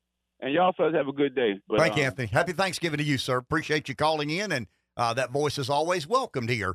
I just I try to start this morning's show off with something. That, I mean, I think there's a contrast. And today uh, we went back to 1959 when Khrushchev visited America and wanted to meet with Walt Disney, and Disney perceived Khrushchev to be, uh, you know, an enemy to the United States. And he said, "Look, I, I don't have any idea what he wants to meet about, but I'd rather not because I find him to be." you know, against the will of my nation and my people and patriotism kind of runs in my veins, and he chose to not. And the end of last week, um, Xi Jinping is in San Francisco and he meets with 400 business leaders. And I'm not talking about the guy running the muffler shop uh, behind the metal building. I'm not talking about the guy in Pamplico running a truck body business. I'm talking about the CEO of Apple and Intel and uh, Google and uh, BlackRock and Vanguard. And I'm talking about the who's who in corporate America. And when Xi Jinping walks in the room, he gets a standing ovation on American soil. Now, I doubt there was many comments or conversation about Muslims or Uyghurs or or anything else. I doubt there was a lot of debate about human rights and salaries and wages and health care and pensions and benefits.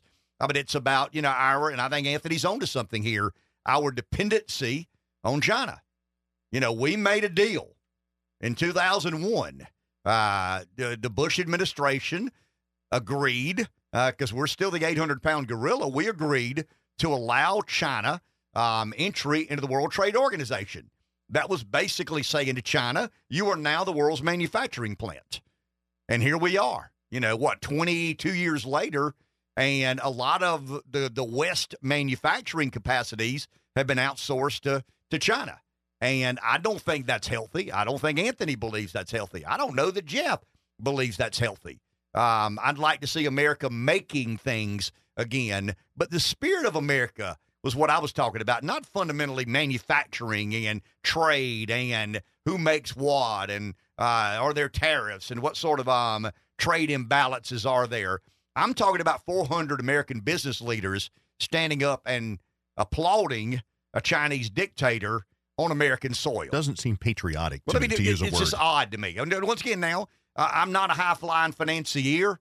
I'm not a corporate rebel or or uh, you know raider, but but it's just it- it's kind of interesting to me that in California, one of the uh, I guess one of the probably the most powerful dictator of the world today was celebrated on American soil by 400 of our prominent um, and important business leaders. Quite the difference between Walt Disney saying thank you but no thank you to Khrushchev. Take a break. Back in a few.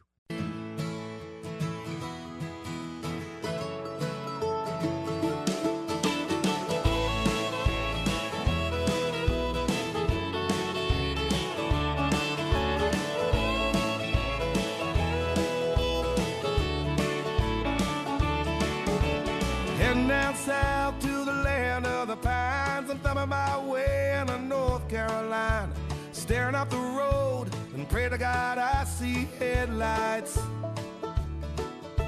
I made it down the coast in 17 hours, picking me a bouquet of dogwood flowers. And I'm hoping for Raleigh, I can see my baby tonight.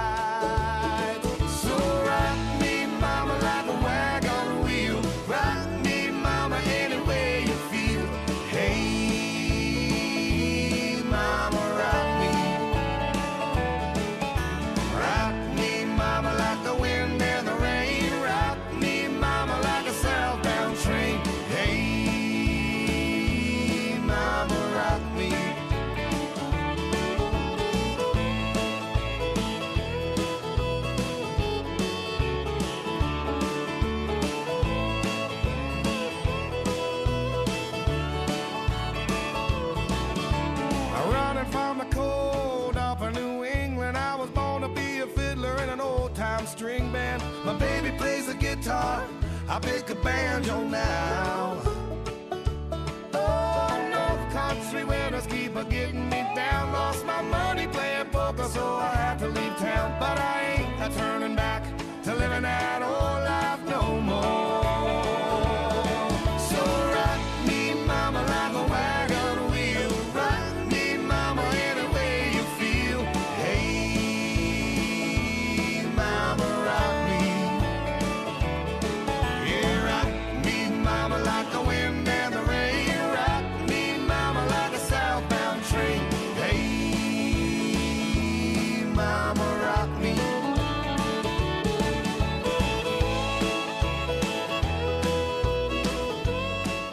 843 661 0937 is our number. Hootie and the Blowfish one day, Darius Rucker the next day. We're kind of taking advantage of our privileges here, Josh. Both of us in the in the studio being Gamecock fans. If you were a Tiger fan, we would certainly give you your uh, respect, but you're not. Uh, you're an App State fan. Uh, you're an App State graduate. I don't know if you're an App State fan or not, are you? Uh, yeah, Uh, sure. Okay, I, I heard that. He's more of a graduate than he is a um a fan. So we're taking executive privileges over here with our choice of music. Um, uh, you know, just if nothing else, we've always got Darius. yeah, Darius loves the Gamecocks, no Yep. question about that. And um, who would be the most famous? Well, I mean, Darius isn't a graduate. Um, he went on to bigger and better things. Um, a little bit like uh, you know so, some of the um, Silicon Valley guys who didn't graduate Stanford. Now Stanford claims them now, like wow, he went to Stanford. He didn't graduate, yeah, but he went to Stanford. You know, um, some of these tech titans and whatnot. Um, programming note again, and I know we're being redundant here, but we will be tomorrow doing our annual affair with the um, the sister station ESPN, Alan Smothers, the bad boy of sports radio. Jason Priester will be with us. Phil Kornblut will be with us. Um, Thomas Hunter historically has been. I would imagine Thomas and I will talk today as a standing invitation to come for as many years as he chooses um, to come. Bob Schuster, who helps Alan out on the uh, ESPN station, will be with us. And um, I think Kerry Tharp, we were told this morning, would be with us at about nine o'clock. And it'll be just kind of a celebration of the rivalry. I said this morning, and I stand by this comment. Something came up on my Twitter feed yesterday the most hated rivalries in college football. Ohio State, Michigan were number one. I don't buy that. I mean, it's Alabama, Auburn. I mean, that's the most hated and vitriolic rivalry in college football. But Clemson, Carolina was number three. And I'm thinking about, I, I don't hate anybody. I mean, I don't want that word. I just, I understand it. I mean, I, it, it's not, it- it's more figurative than literal. I, I get that. I mean, it's, um, I mean, I've seen some things this morning and yesterday about it. Um, I just ain't into hate, man. You know what I mean? I'm intensely motivated to beat my rival. But but I, I'm not in the. I mean, I guess my running for office statewide kind of changed my uh, perspective. I don't know how many people gave me checks with Tiger Paws on top. How can I hate Clemson? You know what I mean? When, when when somebody gives me a check to help me get elected, it's got a big tiger paw on the top. What do I do? Throw it in the trash? You know, I hate you. I don't want your money. No, I put that junk in the bank, just like just like I did the ones with the chicken to the block C on top. But um, uh, you know, anyway, it's an intense rivalry. It's I think good for the state. Uh, the two fan bases get ginned up uh, every year. I, I do believe this, Rev. Um, I think there's a little apprehension of both fan bases this year. I mean, I think Clemson believes they've got the better team, and I think most honest Gamecock fans believe that Clemson has the better team, but it's not by much. And it's in Williams Brice, and it's at night. And the Gamecocks probably have the better of the two quarterbacks in Spencer Rattler. Um, uh, it's just it, it's it's a little bit unknown there, and the game's always better. I mean, as a Gamecock fan, I've gone to that game many many years knowing that we had to draw an inside straight. I don't think they got to draw an inside straight. I mean, they got to draw a better hand. They may have to win the turnover battle by one or two, but it's not a mismatch. And um, and historically, we have felt, you know, had to catch some breaks to for things to go our way. I don't, I don't feel that way. I mean, I, once again, and, I, I'm, I'm not disparaging Clemson. I mean, I've given Clemson all the due I can, but they're, you know, they're not who they were five or six years ago. I mean, they just aren't. They don't have as good of players as they had five or six years ago. Now, uh, the Gamecocks don't, don't have, you know, great players at every position. And I'm, I'm trying to think of a way, reason to be optimistic. Well, I mean, I think the reason to be optimistic is you, you've got a quarterback that can, if given the opportunity, light you up.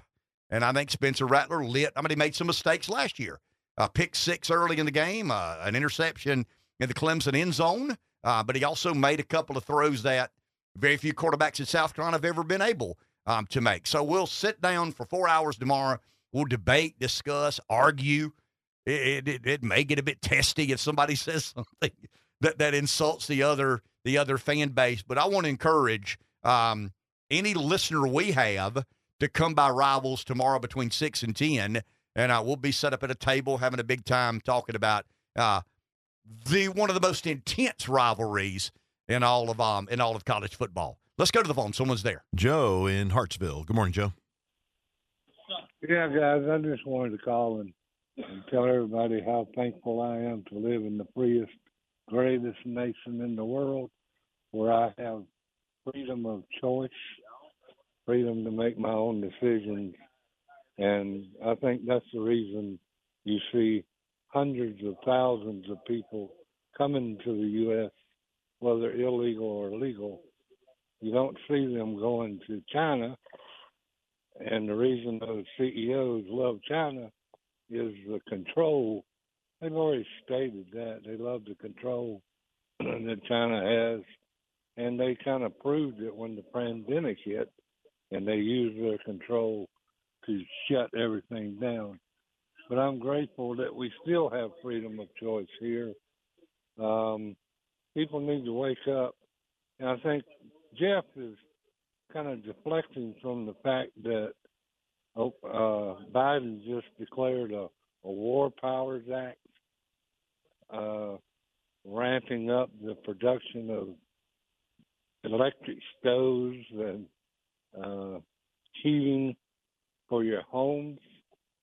You know, putting in a, a executive order to do away with gas stoves and gas heating. Um, so he's they're kind of devious when, in agreeing with you to keep you off of that subject. Know, they're they're taking stuff away from us as fast as they can, and the American people had better wake up and be thankful for what they've got. You know, love your neighbor. There's there's no greater power in the world than love because it's just like light. It it takes away from the darkness.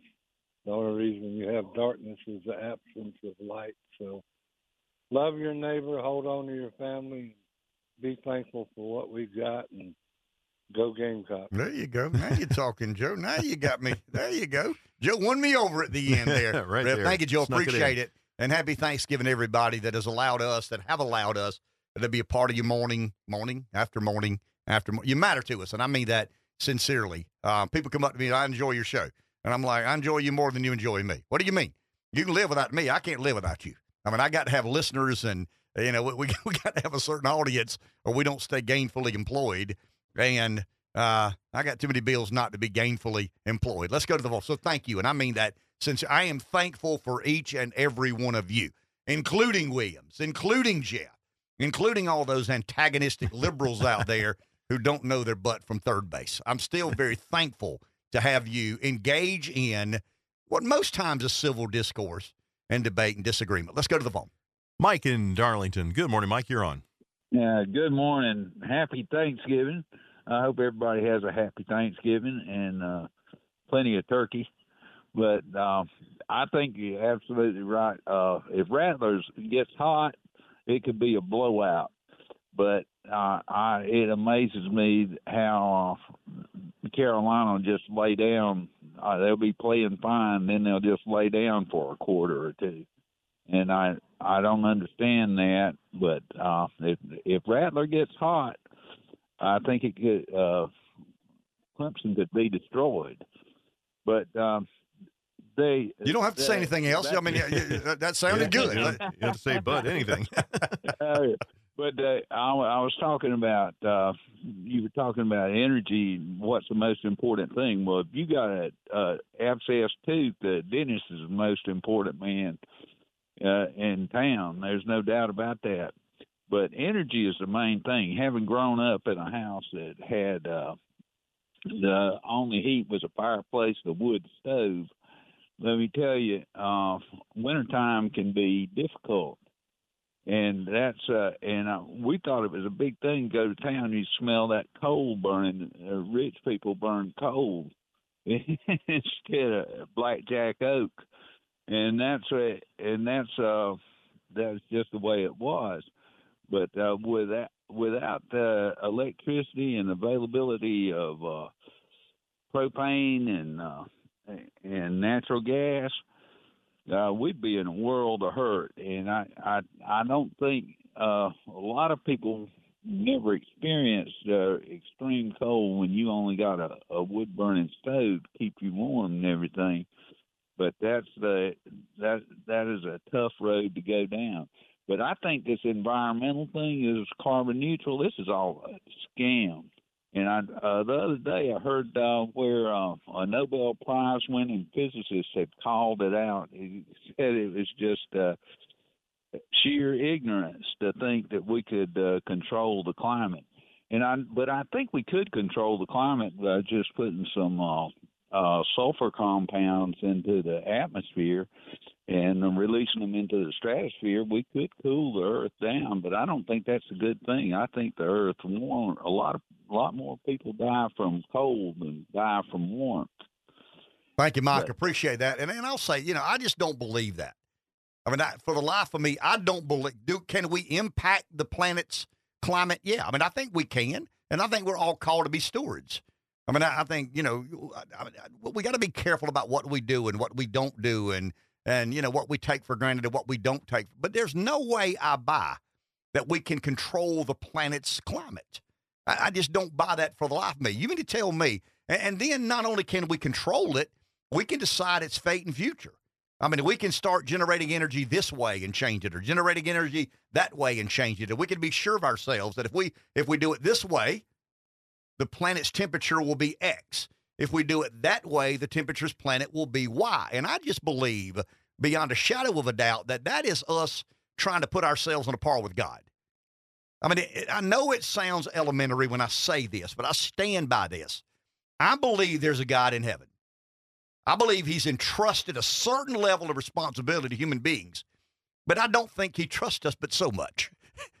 and I believe he has the warranty on the planet. And I think in due time, in his time, at his beck and call, the planet will cease to exist. And I don't buy for one second what Al Gore and John Kerry are selling because they're kind of sort of playing God in the weirdest way imaginable, flying around the, the you know the country or the world saying, you know, that I understand this kind of sort of like God does. And if we'll do these things, here's what the planet will be. If we'll do these other things, here's what the planet will be. And I don't know who God laughs at or scoffs at or pokes a, uh, fun at, but I got to believe John Kerry and Al Gore would be pretty close to the top of that list. Take a break. Back in a few. Oh, good. what are you doing there? Stretching, man. Felt good. Uh, 843 661 0937 is like, our number. Did you not hear the uh, introduction I there? did, you're back on felt- the air, but I was you're in the middle of a stretch and it felt really good. Let's go to the phone. Hey, Brice, you are on. Good morning. You know, guys, I was, I had a break this morning, and I fully intended to wait till Jeff called so I could call him an arrogant, obnoxious Yankee that comes out here and tells all of us Southerners through his pompousness about how stupid we are and how things were done so well up north. But that's only after they destroyed their cities, destroyed their states, and everything else. But I'm not going to do that in the spirit of Thanksgiving. I will say he actually sounded somewhat sane this morning, which in and of itself was amazing. But I will ask anyone this: Don't you find it odd when you mentioned all of the people that were in the room when the Chinese communist dictator showed up? All of these cathedral members, what did they do? They stood up and gave him a standing ovation. This is the guy was colluded with the federal United States government to release COVID on us. This was not an accident. The Chinese government, with the help of our government, intentionally released a virus which they made out to be far more deadly than it was, that basically changed the world possibly forever and hurt us irrevocably. And we will give this guy a standing ovation. that tells me that everybody in the room was in favor of what he did by releasing the virus. I take that take that and think about it. If you don't believe that that virus was released intentionally, then you got your head in the sand. Thank you, Brice. Appreciate that. The, and that's the point I try to make this morning. Um, the contrast, and I'm not saying one's right or wrong. I mean, I know where I stand. You certainly have the right to stand where you choose to. But in 1959, when Khrushchev came to America, wanted to meet with Walt Disney, Disney said, I don't know. I just feel funny. I mean, I'm a patriotic American. I love my nation. I'm not sure that guy has my nation's best interest at heart. So I'm going to pass on meeting with uh, with Khrushchev. And, uh, you know, fast forward to 2023, uh, they clean up a city, not for its citizens, but rather, you know, a foreign dictator, which is pretty much our geopolitical adversary and rival to be the preeminent superpower on the planet. They clean up the city, once again, not for its citizenry, but rather a, um, a ruthless, I don't want to call him brutal, I don't know, but he's a ruthless dictator uh, and, and heads up the Chinese Communist Party. But He's invited to a $2,000 a plate. And I saw where some of the bronze sponsors and silver sponsors and gold sponsors, somewhere in the neighborhood of 20 grand per. Um, and when he shows up, when he walks in the room, um, unanimously, 400 people, business leaders in America, stand up and give him a, uh, an ovation, a standing ovation, which is normally reserved for a hero or someone that we look up to and aspire to be um, like. I just thought that was unusual. Um, and I'm not sure that corporate America wants that getting out of the mainstream um, because it's not. I mean, if we indeed celebrate humanitarianism and the dignity and the liberty in life and pursuit of happiness that we say we do, I mean, isn't he totally opposite of that? I mean, the last thing that, that Xi Jinping believes in is life, liberty, and the pursuit of happiness. I mean, he's a controlling dictator. And and 400 of our, you know, most prominent business leaders in America today say I'm cool with that as long as the um as long as the bottom line looks like the bottom line does and you know if you can work kids for you know 20 cent an hour I don't have to work grown-ups for $20 an hour sounds like a good deal for the bottom line forget humanitarianism and the human dignity and the life liberty it's it's it's money and you know I've said before and I'll stick to my guns money's the answer um now what is the question. Do we have a call? No call. Hey, um, I, I, stumbled on this yesterday, and I want to break the ice a little bit. We're getting all serious here. Um, who's the funniest comedian out there today? I mean, who who floats your boat, Josh? Rev, uh, Stephen Wright is for me. And somebody sent me something yesterday from um, Stephen Wright from his website or one of these memes on Facebook. And some of these I never heard. I mean, you know, he's he's kind of the um what the sarcastic one liner. uh, yeah, dry. I mean, yeah, very, very dry. So I want to read a couple of these. You ready? 99% of lawyers give the rest a bad name. 82.7 of all statistics are made up on the spot. That's good. That's good. Um, a clear conscience is usually the sign of a bad memory. all those who believe in psychokinesis raise my hand. um, the early bird may get the worm, but the second mouse gets the cheese. Good. Yeah. Uh, uh, okay, so what's the speed of dark? How do you tell when you're out of invisible ink? Mm. Depression is merely anger without enthusiasm. When everything is coming your way, you're in the wrong lane. Ambition is a poor excuse for not having enough sense to be lazy. Uh, eagles may soar, but wiggles don't get sucked into jet engines. uh, what happens if you get scared to death twice? what do you come up with this? Oh. What happens if you get scared to death twice? Um, uh, my mechanic told me I couldn't repair your brake, so I made your horn louder. uh, uh, let me see here. Uh, the hardness of butter is proportional to the softness of the bread. To steal ideas from one person is plagiarism. To steal from many is research. he's kind of right there. Right? I, mean, there's there's genius in this. Um, everyone has a photograph photographic memory. Some just don't have the film. Uh, and lastly, you ready? If you if at first you don't succeed, skydiving is probably not for you. so there's some of the genius of um of Stephen Wright breaking the ice on a um on a Tuesday morning takes Mondays to make Tuesdays. In this case, programming note uh, once again we'll be at Rivals, the store divided tomorrow with a um kind of a I would say an all star cast, but none of us are all stars. With a cast, How With about that? We'll have a With- cast with of people. um of people who have high opinions of their own opinion, and we'll gather and kind of kick the tires on the Clemson uh, Carolina football game, the rivalry. Um, I do believe what I said earlier, the apprehension in both fan bases.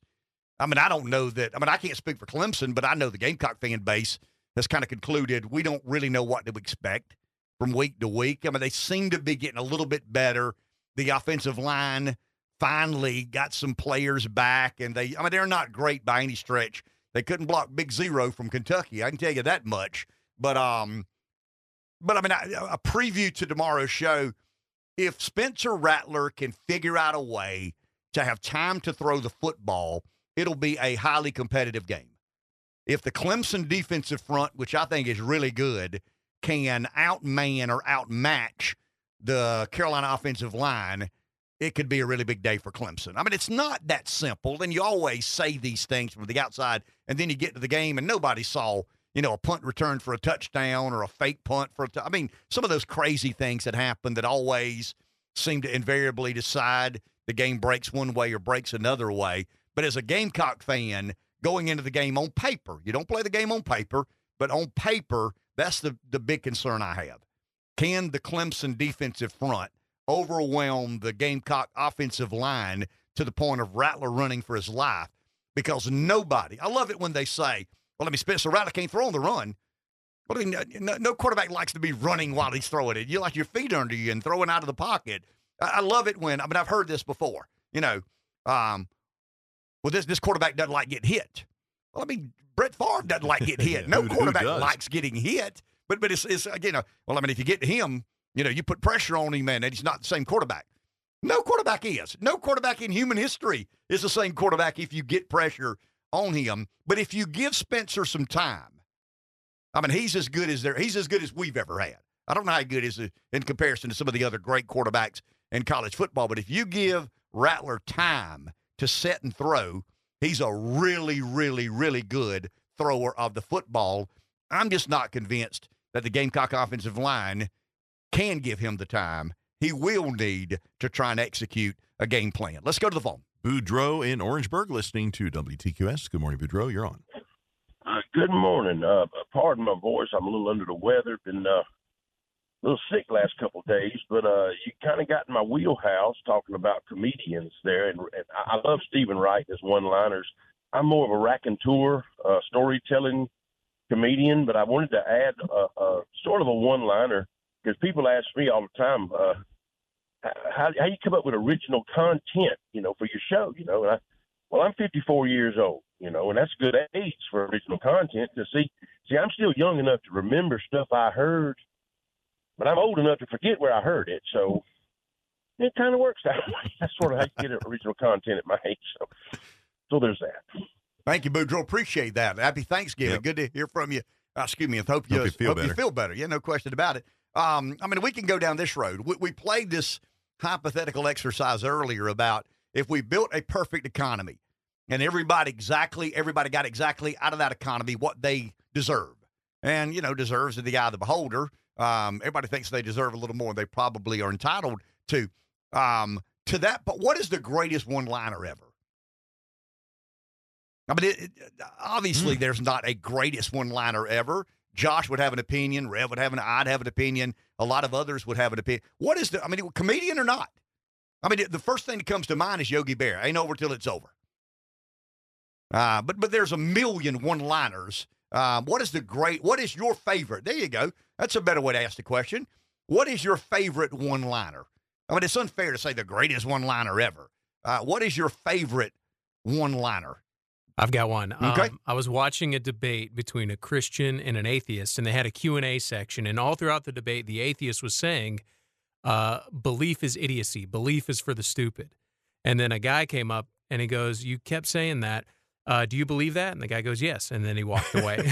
That's great. Do you believe that? Yeah, because belief is idiotic and and stupidity personified. Um, you've heard the story. I think you guys have probably heard this story that someone in a psychology class at one of these elite universities um, gave as a topic for one of their thesis.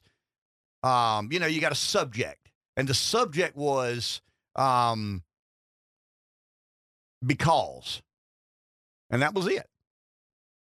No, the subject was why. I just, Oh, yeah. yeah, you know what I mean. Yeah. The the thesis had to be about the one word why, and somebody turned in a paper because, and they got an A plus, and you know rave reviews and uh, greatest one liners. Or excuse me, your favorite one liner um, ever. I mean, I, I mine would be it is what it is.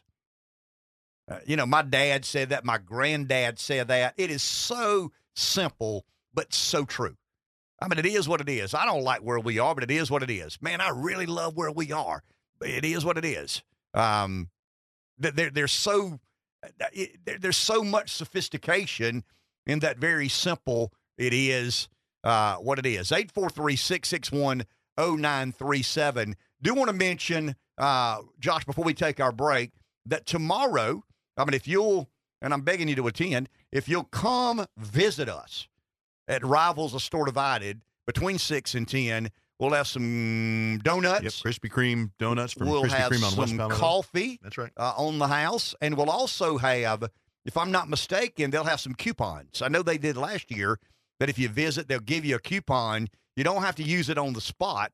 I think you can come back later in that day and uh and, and use it again.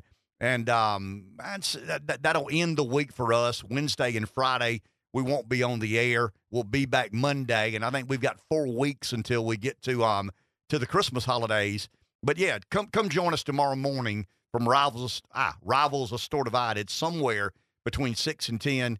Donuts, I would say donuts and coffee on me, but they're not. donuts and coffee, courtesy of our good friends at uh, at Krispy Kreme. Take a break. We'll be back in just a few moments.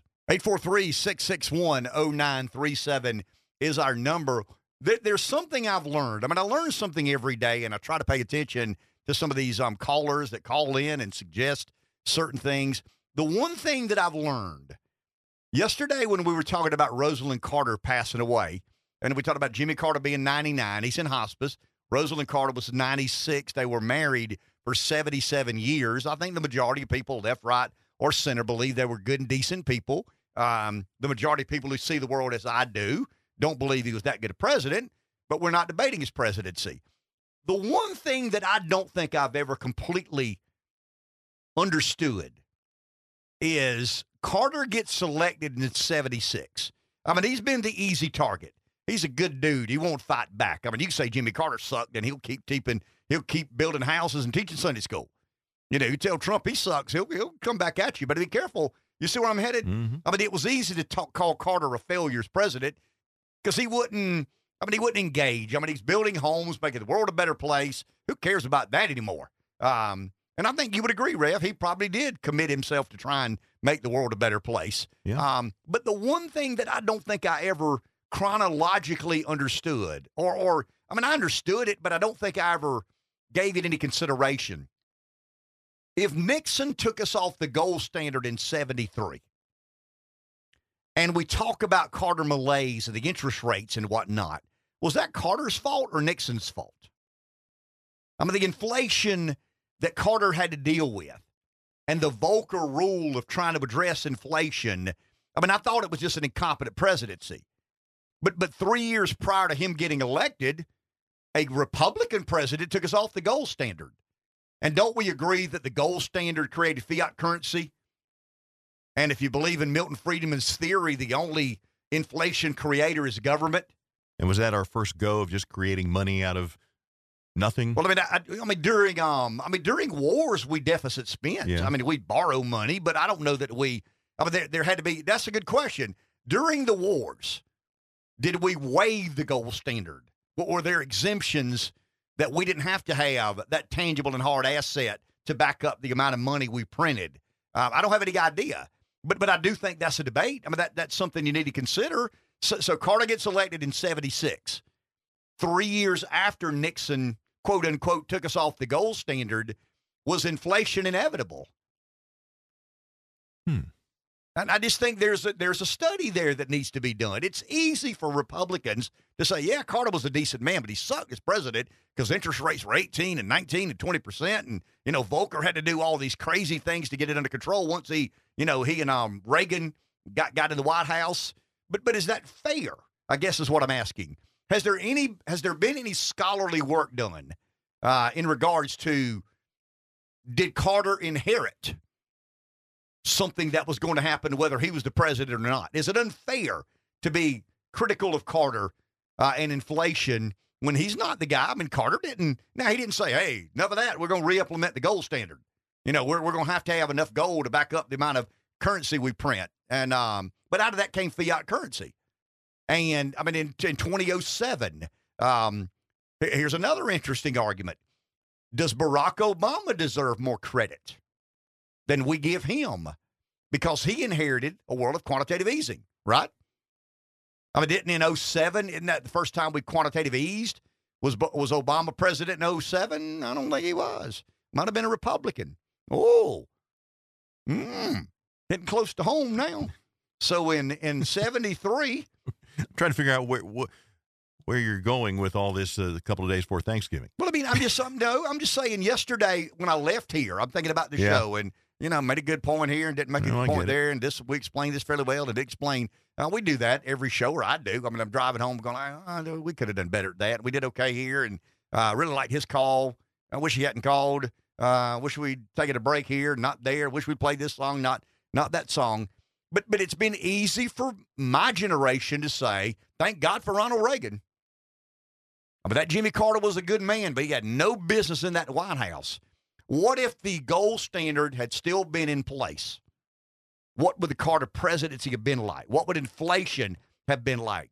Volcker would have never had to raise interest rates to 18, 19, 20, 21% to try and curtail inflation. Now, there, there's a big academic debate about Volcker, the Volcker rule. Did he do more to, you know, I mean, should he have gone to that extreme or not? But there's a great economic scholarly debate about that. But I'm just saying, I mean, if, if you really think about it, Carter dealt with something that, you know, he was the first American president to deal with a an executive branch that didn't have to correlate our liquidity with uh, the goal we had. And then once again, I think that's a fair conversation to have.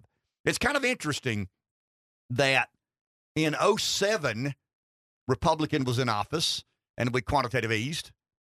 In 73, a Republican was in office and we took ourselves off the gold standard.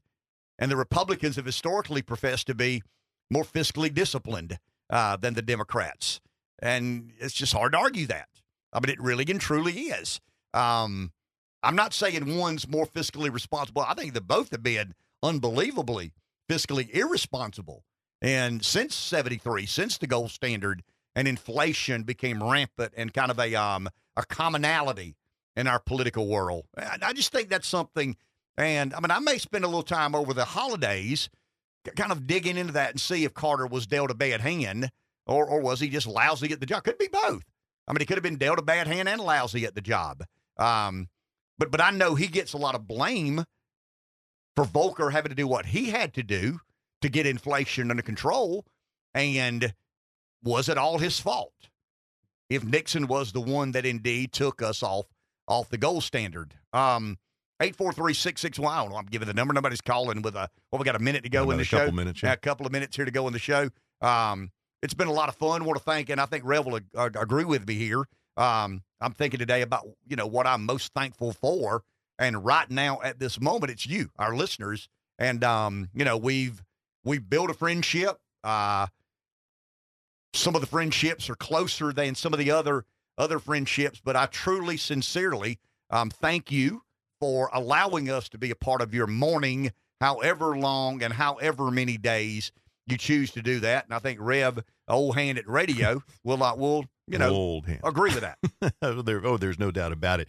And and also the fact that earlier this morning, a lot of our callers called in and said the same thing. They wanted to thank us, and also they wanted to, you know, say happy Thanksgiving to other listeners. I consider what we do here a bit of a community or a family.